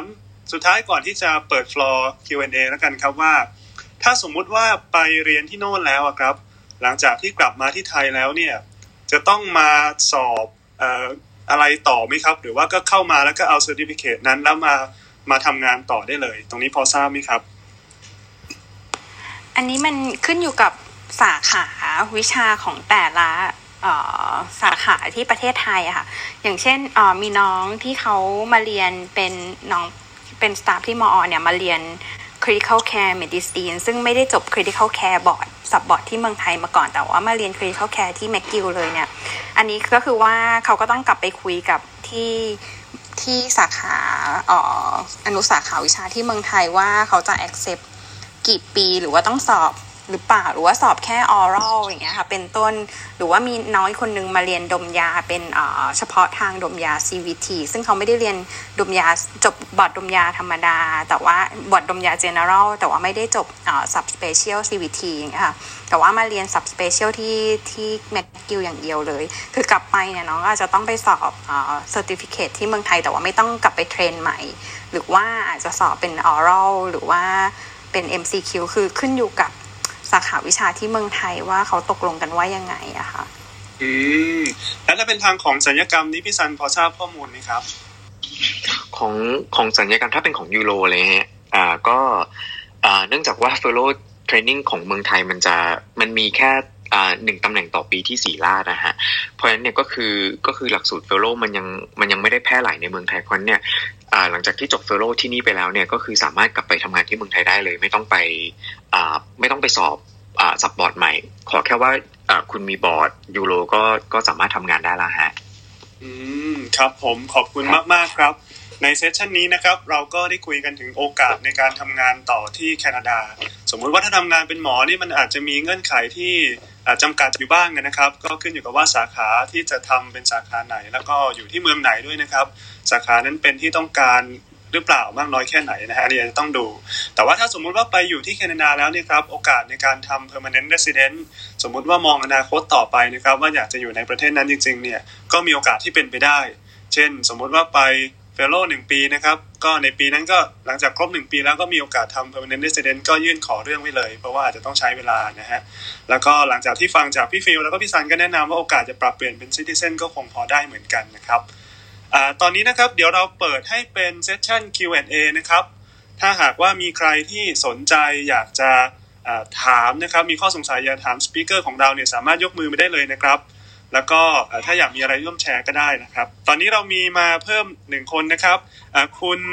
กริตฤทธิ์ครับผมเชิญนะครับครับ คืองี้ครับพี่คือผมอะมีคือผมมีลูกสาวนะคราวนี้ว่าคือผมจะมีแผนว่าจะให้เขาไปเรียนไฮสคูลที่แคนาดาครับ คราวนี้ประเด็นคือว่าถ้าถ้าสมมติว่าเขาอะมีความต้องการจะอนาคตอะจะมาอยู่ที่แคนาดาเอ่อทำพีอาร์แล้วเป็นซิติเซนน่ะคราวนี้จะถามว่าเอ๊ะถ้าลักษณะเนี่ย คือพีอาร์มันก็สำคัญใช่ไหมอันดับต้นเลยคราวนี้ว่าคือคือความเห็นผมมาเบื้องต้นเนี่ย ผมก็อยากจะให้เหมือนกับว่าจะแนะนำให้ลูกสาวผมเนี่ย ไปเรียนแบบพอจบไฮสคูลแล้วเนี่ย อาจจะไปเรียนเป็น practical nurse ก่อนเนี่ย แล้วคราวนี้ว่าจะจะถามว่าถามว่า เอ๊ะมันมันจะมีหนทางที่ว่าจากจากตรง practical nurse เนี่ย มันจะต่อยอดไปหมอได้ยังไงครับ เพราะว่าเหตุที่ว่าจะเรียน practical nurse เพราะว่าจะพอจบ practical nurse แล้วเนี่ยทำงานประสบการณ์ปีหนึ่งแล้วก็ แล้วก็ทำ PR ให้คือให้ได้ก่อนประมาณเนี้ยครับ อันนี้จะสอบถามว่าเอ๊ะมันมีแนวทางยังไง หรือว่าควรจะเรียนสาขาอื่นที่ไม่ใช่ practical nurse นะฮะที่ว่าจะสามารถแบบต่อยอดเชื่อม เออไปไปไปเป็นเป็นหมอใช่ในอนาคตนะครับ ครับผมขอบคุณมากครับ พี่ซันกับพี่ฟีพอมีเอ่อคำตอบไหมครับ พอมีไอเดียไหมอ๋อครับก็ก็คือก็คือระบบอ่า medical school ที่นี่มันจะไม่เหมือนกับที่เมืองไทยนะฮะ ก็คืออ่า ที่นี่เนี่ยจะเหมือนของทางโซนอเมริกาก็คือจะต้องมีปริญญาตรีก่อนอก็คืออาจจะเป็นสาขาที่เกี่ยวกับทางวิทยาศาสตร์เนี่ยฮะผมไม่แน่ใจว่า practical nurse เป็นเป็นเป็นอนุปริญญาหรือว่าเป็นเป็นเป็นเป็นปริญญาตรีนะฮะเพราะฉะนั้นก็คือผมคิดว่าถ้าเกิดว่าจบไฮสคูลเสร็จปุ๊บก็อาจจะลองหามหาลัยเพื่อจะได้เพื่อจะได้ปริญญาตรีก่อน แล้วก็หลังจากนั้นเนี่ยค่อยอค่อยเข้า medical school อะฮะ ครับน่าจะเป็นหนทางที่ที่เป็นไปได้มากกว่าอ๋อคือคือความหมายที่ทางทางพี่แนะนำว่าควรจะไปเรียนปอตรีที่ที่ที่เป็นสายวิทยาศาสตร์อะไรอย่างนี้ใช่ไหมที่ที่ที่เบิ่งเบื่อว่าที่จะไปเรียนเรียนต่อแต่ว่าต้องต้องจบปอตรีก่อน แล้วก็ค่อยไปไปไปเรียนเมดต่อใช่ไหมครับ อ่าใช่ครับ หมายถึงว่า อ่าเรียนเรียนเพื่อได้ปริญญาตรีที่นี่แล้วก็อ่า ในสายวิทยาศาสตร์เนี่ยฮะแล้วก็ค่อยไป apply เข้า medical school ต่อ ครับครับโอเคครับ ก็ก็คืออันนี้ก็ถามเป็นเป็นข้อมูลนะครับ คราวนี้คือคือเรื่องเรื่องอะเป็นอย่างว่าแหละเห็นบอกว่าเป็นหมอมันจะต้องต้องเป็น PR ด้วยใช่ไหมครับ มันมันมันมีเงื่อนไขว่าจะทำงานเป็นเป็นหมอที่เนี่ย มันต้องมีมี PR ด้วย คราวนี้ผมก็เลยมีแนวคิดนี้นะฮะไม่รู้ว่าจะถูกต้องไหมนะคือว่าไปเรียนดิโพมาก่อนแล้วก็ทำงานก่อน ทำงานปุ๊บแล้วก็พอได้ PR ปุ๊บเนี่ย เราก็ค่อยมาเรียนต่ออาจจะต่อต่อพยาบาลอะไรเงี้ยฮะต่อพยาบาลปุ๊บพยาบาลก็เป็นป.ตรีใช่ไหมฮะพอเป็นป.ตรีปุ๊บแล้วเราค่อยค่อยค่อยค่อยค่อยขยับต่อ คืออย่างนี้มันพอจะพอจะเป็นไปได้ไหมครับ เพราะว่าหลักสูตรคิดว่าน่าจะที่เข้า nurse เนี่ยมันจะเป็น diploma ครับอ่าฮะ ก็ก็คิดว่าน่าจะเป็นไปได้ฮะ แต่ว่า อ่าครับก็ก็ลองดูครับ โอเคครับขอบคุณมากครับครับผมขอบคุณคุณกิตฤทธิ์ครับ ต่อไปเชิญคุณธีรนัยเลยครับอ๋อครับ ก็เข้ามาแชร์ครับ พอดีว่าเอ่อเพิ่งเข้ามาทีหลังเห็นเอ่อ speaker มาเอ่อเป็น fellow อยู่ที่ออตตาวากับเอ่อ ที่ไหนนะครับควิเบกมอนทรีออลใช่ไหมครับ แต่ว่าผมไปฝั่งแวนคูเวอร์มาครับ ก็เลยจะมาโฆษณานิดนึง ผมว่าถ้า ถ้ายังไงก็แวนคูเวอร์ก็เป็นอีกตัวเลือกหนึ่งที่น่าสนใจนะครับเพราะว่าผมไปเป็น Research Fellow Pediatric Emergency ที่ BC Children's นะครับแต่ว่าบรรยากาศโดยภาพรวมก็แวนคูเวอร์ผมว่าดีมากเลยครับ อากาศไม่ได้หนาวมากนะครับ ก็ช่วงหน้าหนาวก็ต่ำสุดก็ลบสิบลบลบสิบองศานะครับ แล้วก็ผู้คนก็ nice ดีครับ ส่วนใหญ่ก็ประชากรเอเชียนเยอะครับ เพราะฉะนั้นก็เรื่องอาหารการกินเนี่ยหาอาหารเอเชียกินง่ายมากครับ อาหารจีนอาหารญี่ปุ่นอาหารเวียดนามครับ ก็แชร์เล็กๆน้อยๆครับขอบคุณครับ ขอบคุณคุณธีรนัยครับ ผมขออนุญาตถามเพิ่มเติมแล้วกันครับว่านอกจากสาขาเอ่อ pediatric เอ่อ emergency ใช่ไหมครับ มีครับมีสาขาอื่น ๆ ที่น่าสนใจอีกไหมครับที่แวนคูเวอร์ก็อ่าโดยส่วนตัวที่ไปตอนนั้นก็ ไม่ไม่ค่อยได้ดูสาขาอื่นนะครับ แต่ว่าเราก็ศึกษาเฉพาะสาขาของตัวเองที่เป็น pediatric emergency อะครับอะแต่ว่าก็มีเคยมีน้องรุ่นน้องที่เขาจะไปต่ออโถอ่าเขาก็มาคุยคุยอยู่เหมือนกัน เขาก็บอกว่าสาขาออโถก็โอเคครับ ครับผมขอบคุณมากครับ ถ้าหากว่ามีใครสนใจจะไปแคนาดานะครับ แล้วตัวตัวแวนแวนคูเวอร์เองก็เป็นอีกที่หนึ่งที่น่าสนใจนะครับ สามารถไปได้ ขอบคุณมากครับ ดี๋ยวถัดไปเชิญคุณหมูบินเลยครับผมครับ ครับ สวัสดีครับ สวัสดีพาเนลทุกท่านครับ เอ่อคำถามผมคือว่า เออหนทางในการเป็นไปเป็นหมอที่แคนาดาเนี่ยครับสำหรับเอ่อหมอไทยที่กำลังจะจบ neurosurgery board ในเมืองไทยเนี่ยคือยังไงบ้างเหรอครับ ผมก่อนอื่นผมต้องขออภัยด้วยคือ ผมไม่สามารถปิงเจ้าตัวมาได้ ผมจะถามให้น้องอะนะฮะคือเพราะถ้าเจ้าตัวมาคงคำถามเจาะจงกว่านี้คำถามผมอาจจะกว้างมากขออภัยด้วยครับ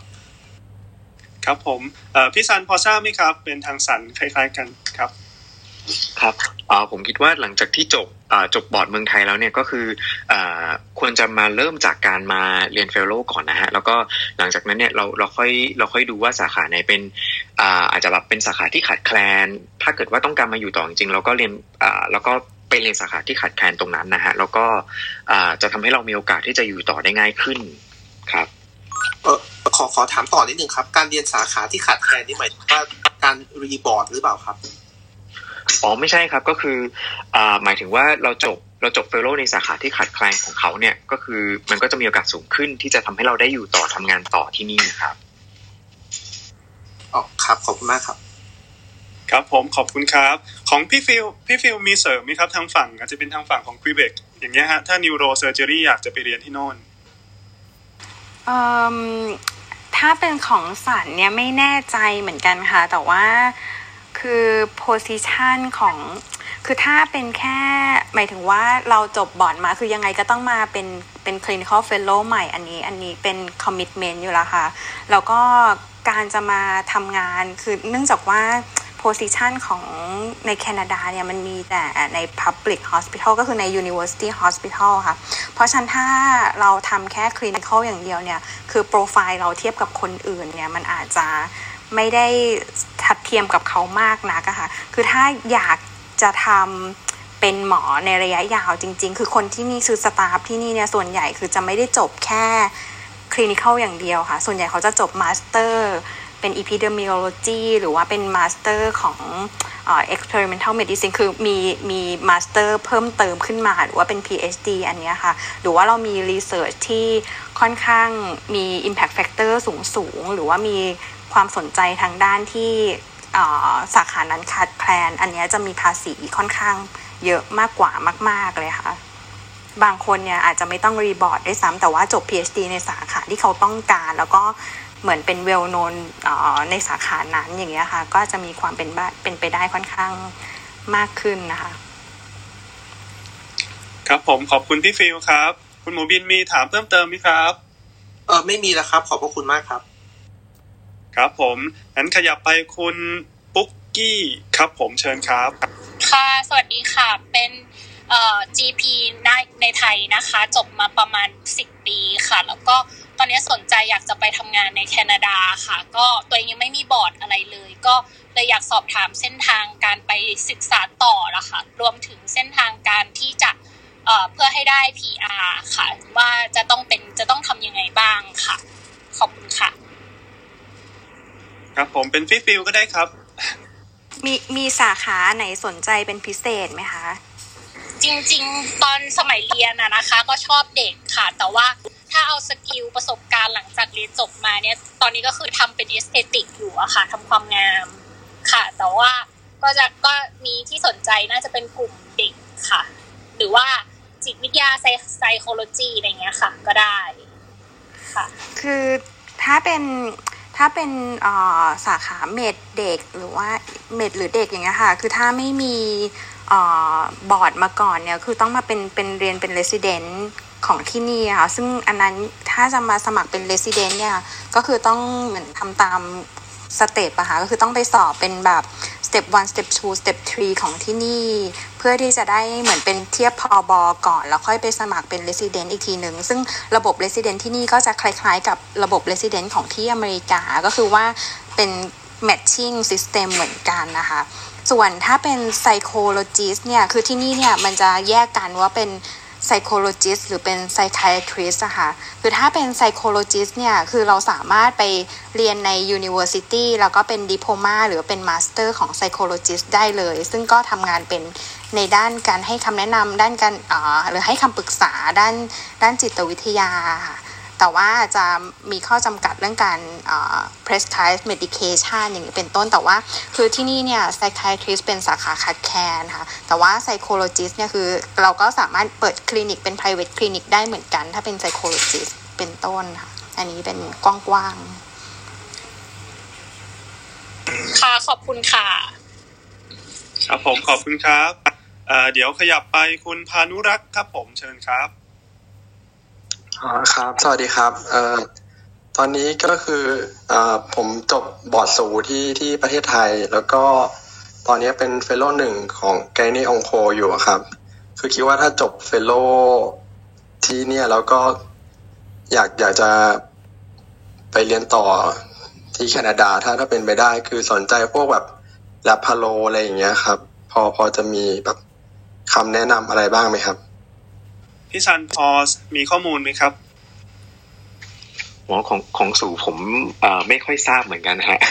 ครับ แต่ว่าก็คือลู่ทางมันลู่ทางมีไหมก็คือก็มีฮะก็คือในขณะที่เราเรียน fellow อยู่เมืองไทยเนี่ยเราอาจจะหาเวลาหรือว่าอขอขอคุณครูที่ไทยเพื่อมา elective ที่นี่ แล้วก็ลองดูอลองดูว่าเราจะ ลองดูว่าเขามีตำแหน่งไหมเขาเขาเปิด training อะไรบ้างอะไรประมาณนั้นนะครับ แล้วก็แสดงความสนใจไปแล้วก็ลองคุยกับ professor เอาประมาณนั้นฮะน่าจะเป็นน่าจะเป็นหนทางที่เป็นไปได้ครับ อันนี้ confirm ค่ะ จริงควรจะถ้าอยากมาจริงต้องหาเวลามา elective ค่ะ และช่วงที่ elective เนี่ยคือเป็นช่วงเวลาทองค่ะ คือต้องพยายาม present ตัวเองให้แบบให้เขาเห็นว่าเรามี performance อะไรบ้าง แล้วก็ยิ่งถ้าสมมติว่าเรามีงานวิจัยหรือว่าสาขาที่เราสนใจแบบเฉพาะ subspecialty อย่างเงี้ยค่ะ ยิ่งต้องไป approach คนที่หรือ professor คนนั้นๆที่ที่เขาทำด้านนี้โดยเฉพาะอะค่ะหรือว่าถ้าเรามีงานวิจัยอะไรที่เราเคยทำแล้วเราอยากจะ present หรือว่าอยากมี topic อะไรที่เป็น present เงี้ยค่ะ ก็จะช่วยทำให้ มีเหมือนมีโปรไฟล์ที่ดีขึ้นนะคะ เขาก็จะค่อนข้างเป็น strong candidate ของเขาเป็นต้นค่ะ ขอบคุณมากครับ ครับผมขอบคุณครับถัดไปคุณชัยนันท์ครับผมเชิญเลยครับอขอสอบถามซันนี่หน่อยนะครับ พอดีผมจบยูโรโลจีมาแล้วนะครับ ก็เลยมีความสนใจว่าอยากจะไปต่อด้าน andrologist นะครับ หรือว่าสาขา andrology ไม่ทราบว่าที่แคนาดาเนี่ย พอจะมี university ไหนที่น่าจะไป elective บ้างนะครับ ครับผม ครับด้านถ้าเป็นด้าน Andro ฮะก็ถ้าจะดัง ๆ จริง ๆ ก็คือจะมีอยู่สองที่ ก็คือจะมี U of T กับ UBC U of T ก็ U of Toronto อ่าเนี่ย U of Toronto ฮะก็คืออ่าเขาจะมีเขาจะมีกลุ่มที่เขาทำทำตรงนี้ จะมี รู้สึกว่าจะมี professor อยู่ประมาณห้าคนนะที่ที่ทำก็ก็ถ้ามีเวลาก็ก็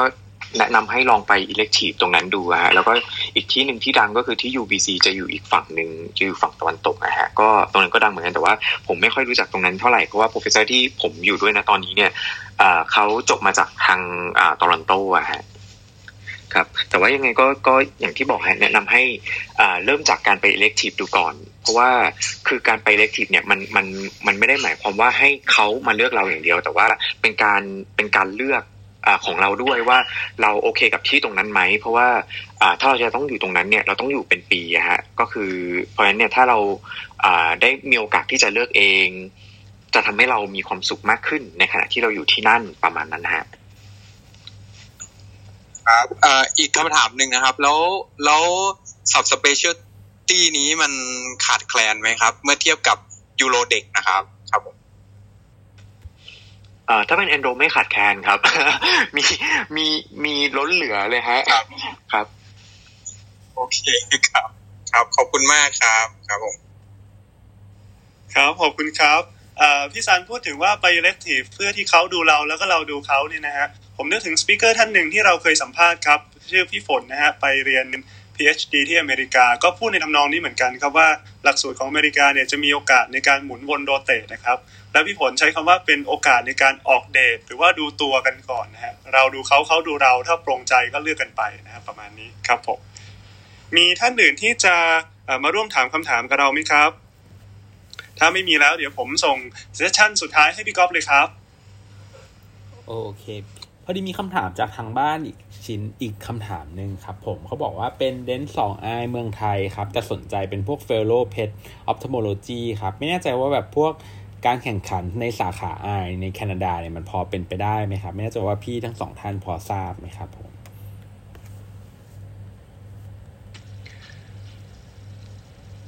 ก็ถ้าเป็นสาขา eye คือคือจริงๆผมมีเพื่อนอ่าอีกคนหนึ่งที่มาเป็น fellow แต่ว่าไปไปไปอยู่แวนคูเวอร์ฮะก็มาเป็น fellow ต่อ eye เหมือนกันอ่าแต่รู้สึกว่าเขาจะเป็นเขาจะเป็น research fellow นะฮะก็ถามว่าเป็นไปได้ไหมถ้าเป็น research fellow ก็คือก็คือจะง่ายกว่าเป็น clinical fellow ฮะอ่าแล้วก็แต่ว่าสาขาไหนก็ตามที่แบบมันมีการผ่าตัดนะครับอ่าถ้าเกิดว่าไปถ้าเกิดว่าจะจะเรียนศัพท์ทางด้านเด็กเนี่ยส่วนใหญ่แล้วก็ก็คือมักจะได้ง่ายกว่า เพราะว่าเพราะว่าคือคือในความอ่าในในความที่ลงไปผ่าตัดเด็กครับ ก็คือโดยโดยรวมๆแล้วมันจะยากกว่า แล้วก็มีคนที่อยากทำตรงนี้จริง ๆ เนี่ย มันจะน้อยกว่าด้วยฮะทำให้อ่าคือคือทำให้การแข่งขันเนี่ย น้อยกว่า แล้วก็โอกาสที่จะได้ก็จะมากขึ้นตามไปด้วยฮะโอเค ขอบคุณมากเลยครับ โอเค ทีนี้เราก็มาถึงช่วงสุดท้ายของรายการแล้วแล้วนะครับ ตอนนี้ก็เราก็ได้รับความข้อมูลของการไปเรียนต่อแคนาดามากมายจาก speaker รวมถึงได้ตอบคำถามไปแล้วเนาะทีนี้ก็อยากจะขอเชิญชวนพี่ speaker ทั้งสองท่านครับแบบโฆษณาขายของหรือว่ามีอะไรที่อยากจะฝากถึงน้องก็ก็ได้เลยครับผม เดี๋ยวขอเรียนเชิญพี่ฟิลเลยครับ ก็จริงๆ พี่รู้สึกว่าการมาที่นี่เนี่ยเป็นประสบการณ์ที่ดีมาก ๆเลยค่ะ อยากจะเชิญชวนทุกคนให้ให้มาค่ะ ถึงแม้ว่าเราจะอยู่ในเมืองไทยเราอยู่ใน center ที่แบบโอ้โหแบบทำได้ทุกอย่างเนี่ย แต่ว่ายังไงมันก็จะไม่เหมือนกับมันก็จะมีจุดเล็กจุดน้อยใน detail ที่เราได้เรียนรู้หรือว่า culture หรือว่า connection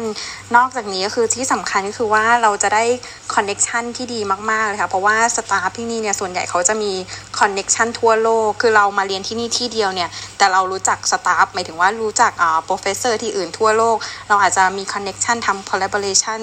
ในระยะยาวต่อเนื่องไปอีกค่ะหรือว่าการจะมาอยู่ที่นี่ในระยะยาวก็ทำให้เรามี connection มากขึ้นด้วยเช่นกันค่ะ ก็หนทางเนี่ยไม่ง่าย อยากจะบอกตั้งแต่ต้นก็คือไม่ง่ายแต่ว่ามันไม่ใช่ว่าเป็นไปไม่ได้มันมันเป็นไปได้ค่ะ แต่ว่ามันอาจจะต้องใช้เวลาแล้วก็ใช้แรงกายแล้วก็แรงใจอย่างมาก แต่สุดท้ายเนี่ยมันก็ถือว่าคุ้มค่าจริง ๆ ค่ะ โอเค ขอบคุณมากเลยครับ เดี๋ยวขอเชิญพี่ซันฝากถึงน้องๆแล้วก็โฆษณาขายของ ครับก็ยังไงผมคิดว่าถ้าจบเดนไปแล้วเนี่ยจะมาเรียนต่อเฟลโลผมคิดว่าการที่จะมาเป็น clinical fellow หรือว่า research fellow ที่แคนาดาเนี่ยถือว่าเป็นการลงทุนที่คุ้มค่า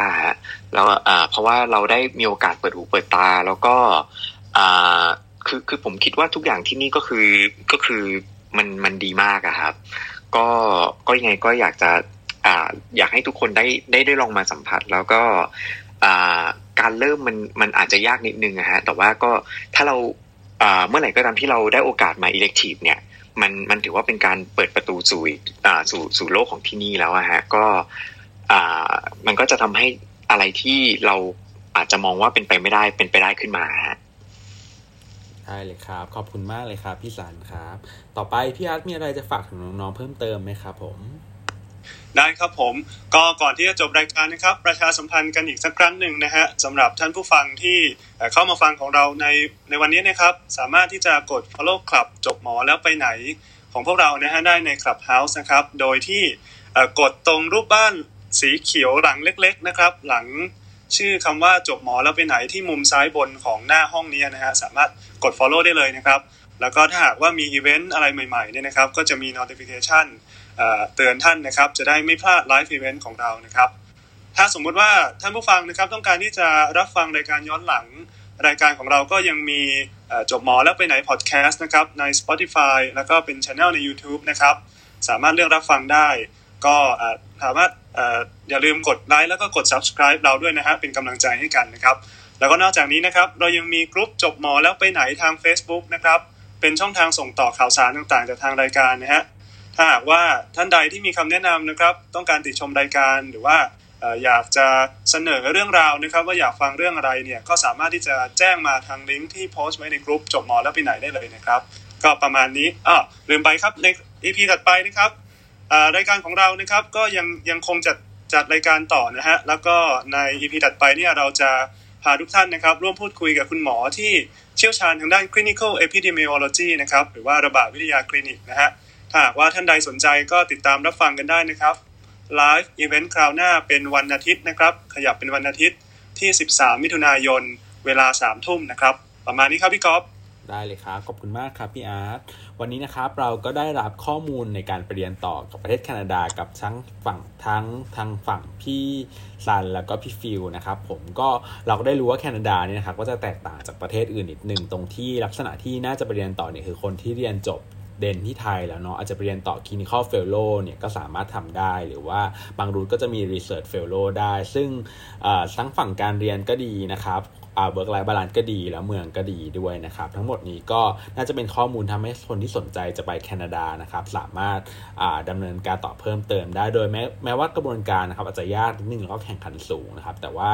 อยากจะแนะนำว่าให้เริ่มที่เป็นการไป elective นะครับ น่าจะเป็นสิ่งที่แบบช่วยได้ทางข้อหนึ่งคือได้ขายของด้วย แล้วก็ได้ดูด้วยว่าระบบการทำงานเขาเป็นยังไงนะครับผมสำหรับวันนี้นะครับ จบหมอแล้วไปไหน EP ที่16 นะครับ จบหมอในไทยแต่อยากไปแคนาดานะครับ ก็ขอขอบคุณสปิเกอร์ทั้งสองท่านนะครับ พี่ฟิลกับพี่ซันนะครับผมแล้วก็ขอขอบคุณผู้ฟังทุกท่านนะครับ ที่ยังฟังมาจนถึงวันนี้นะครับ ก็สวัสดีครับ ครับสวัสดีครับ ค่ะขอบคุณค่ะ ขอบคุณครับขอบคุณครับ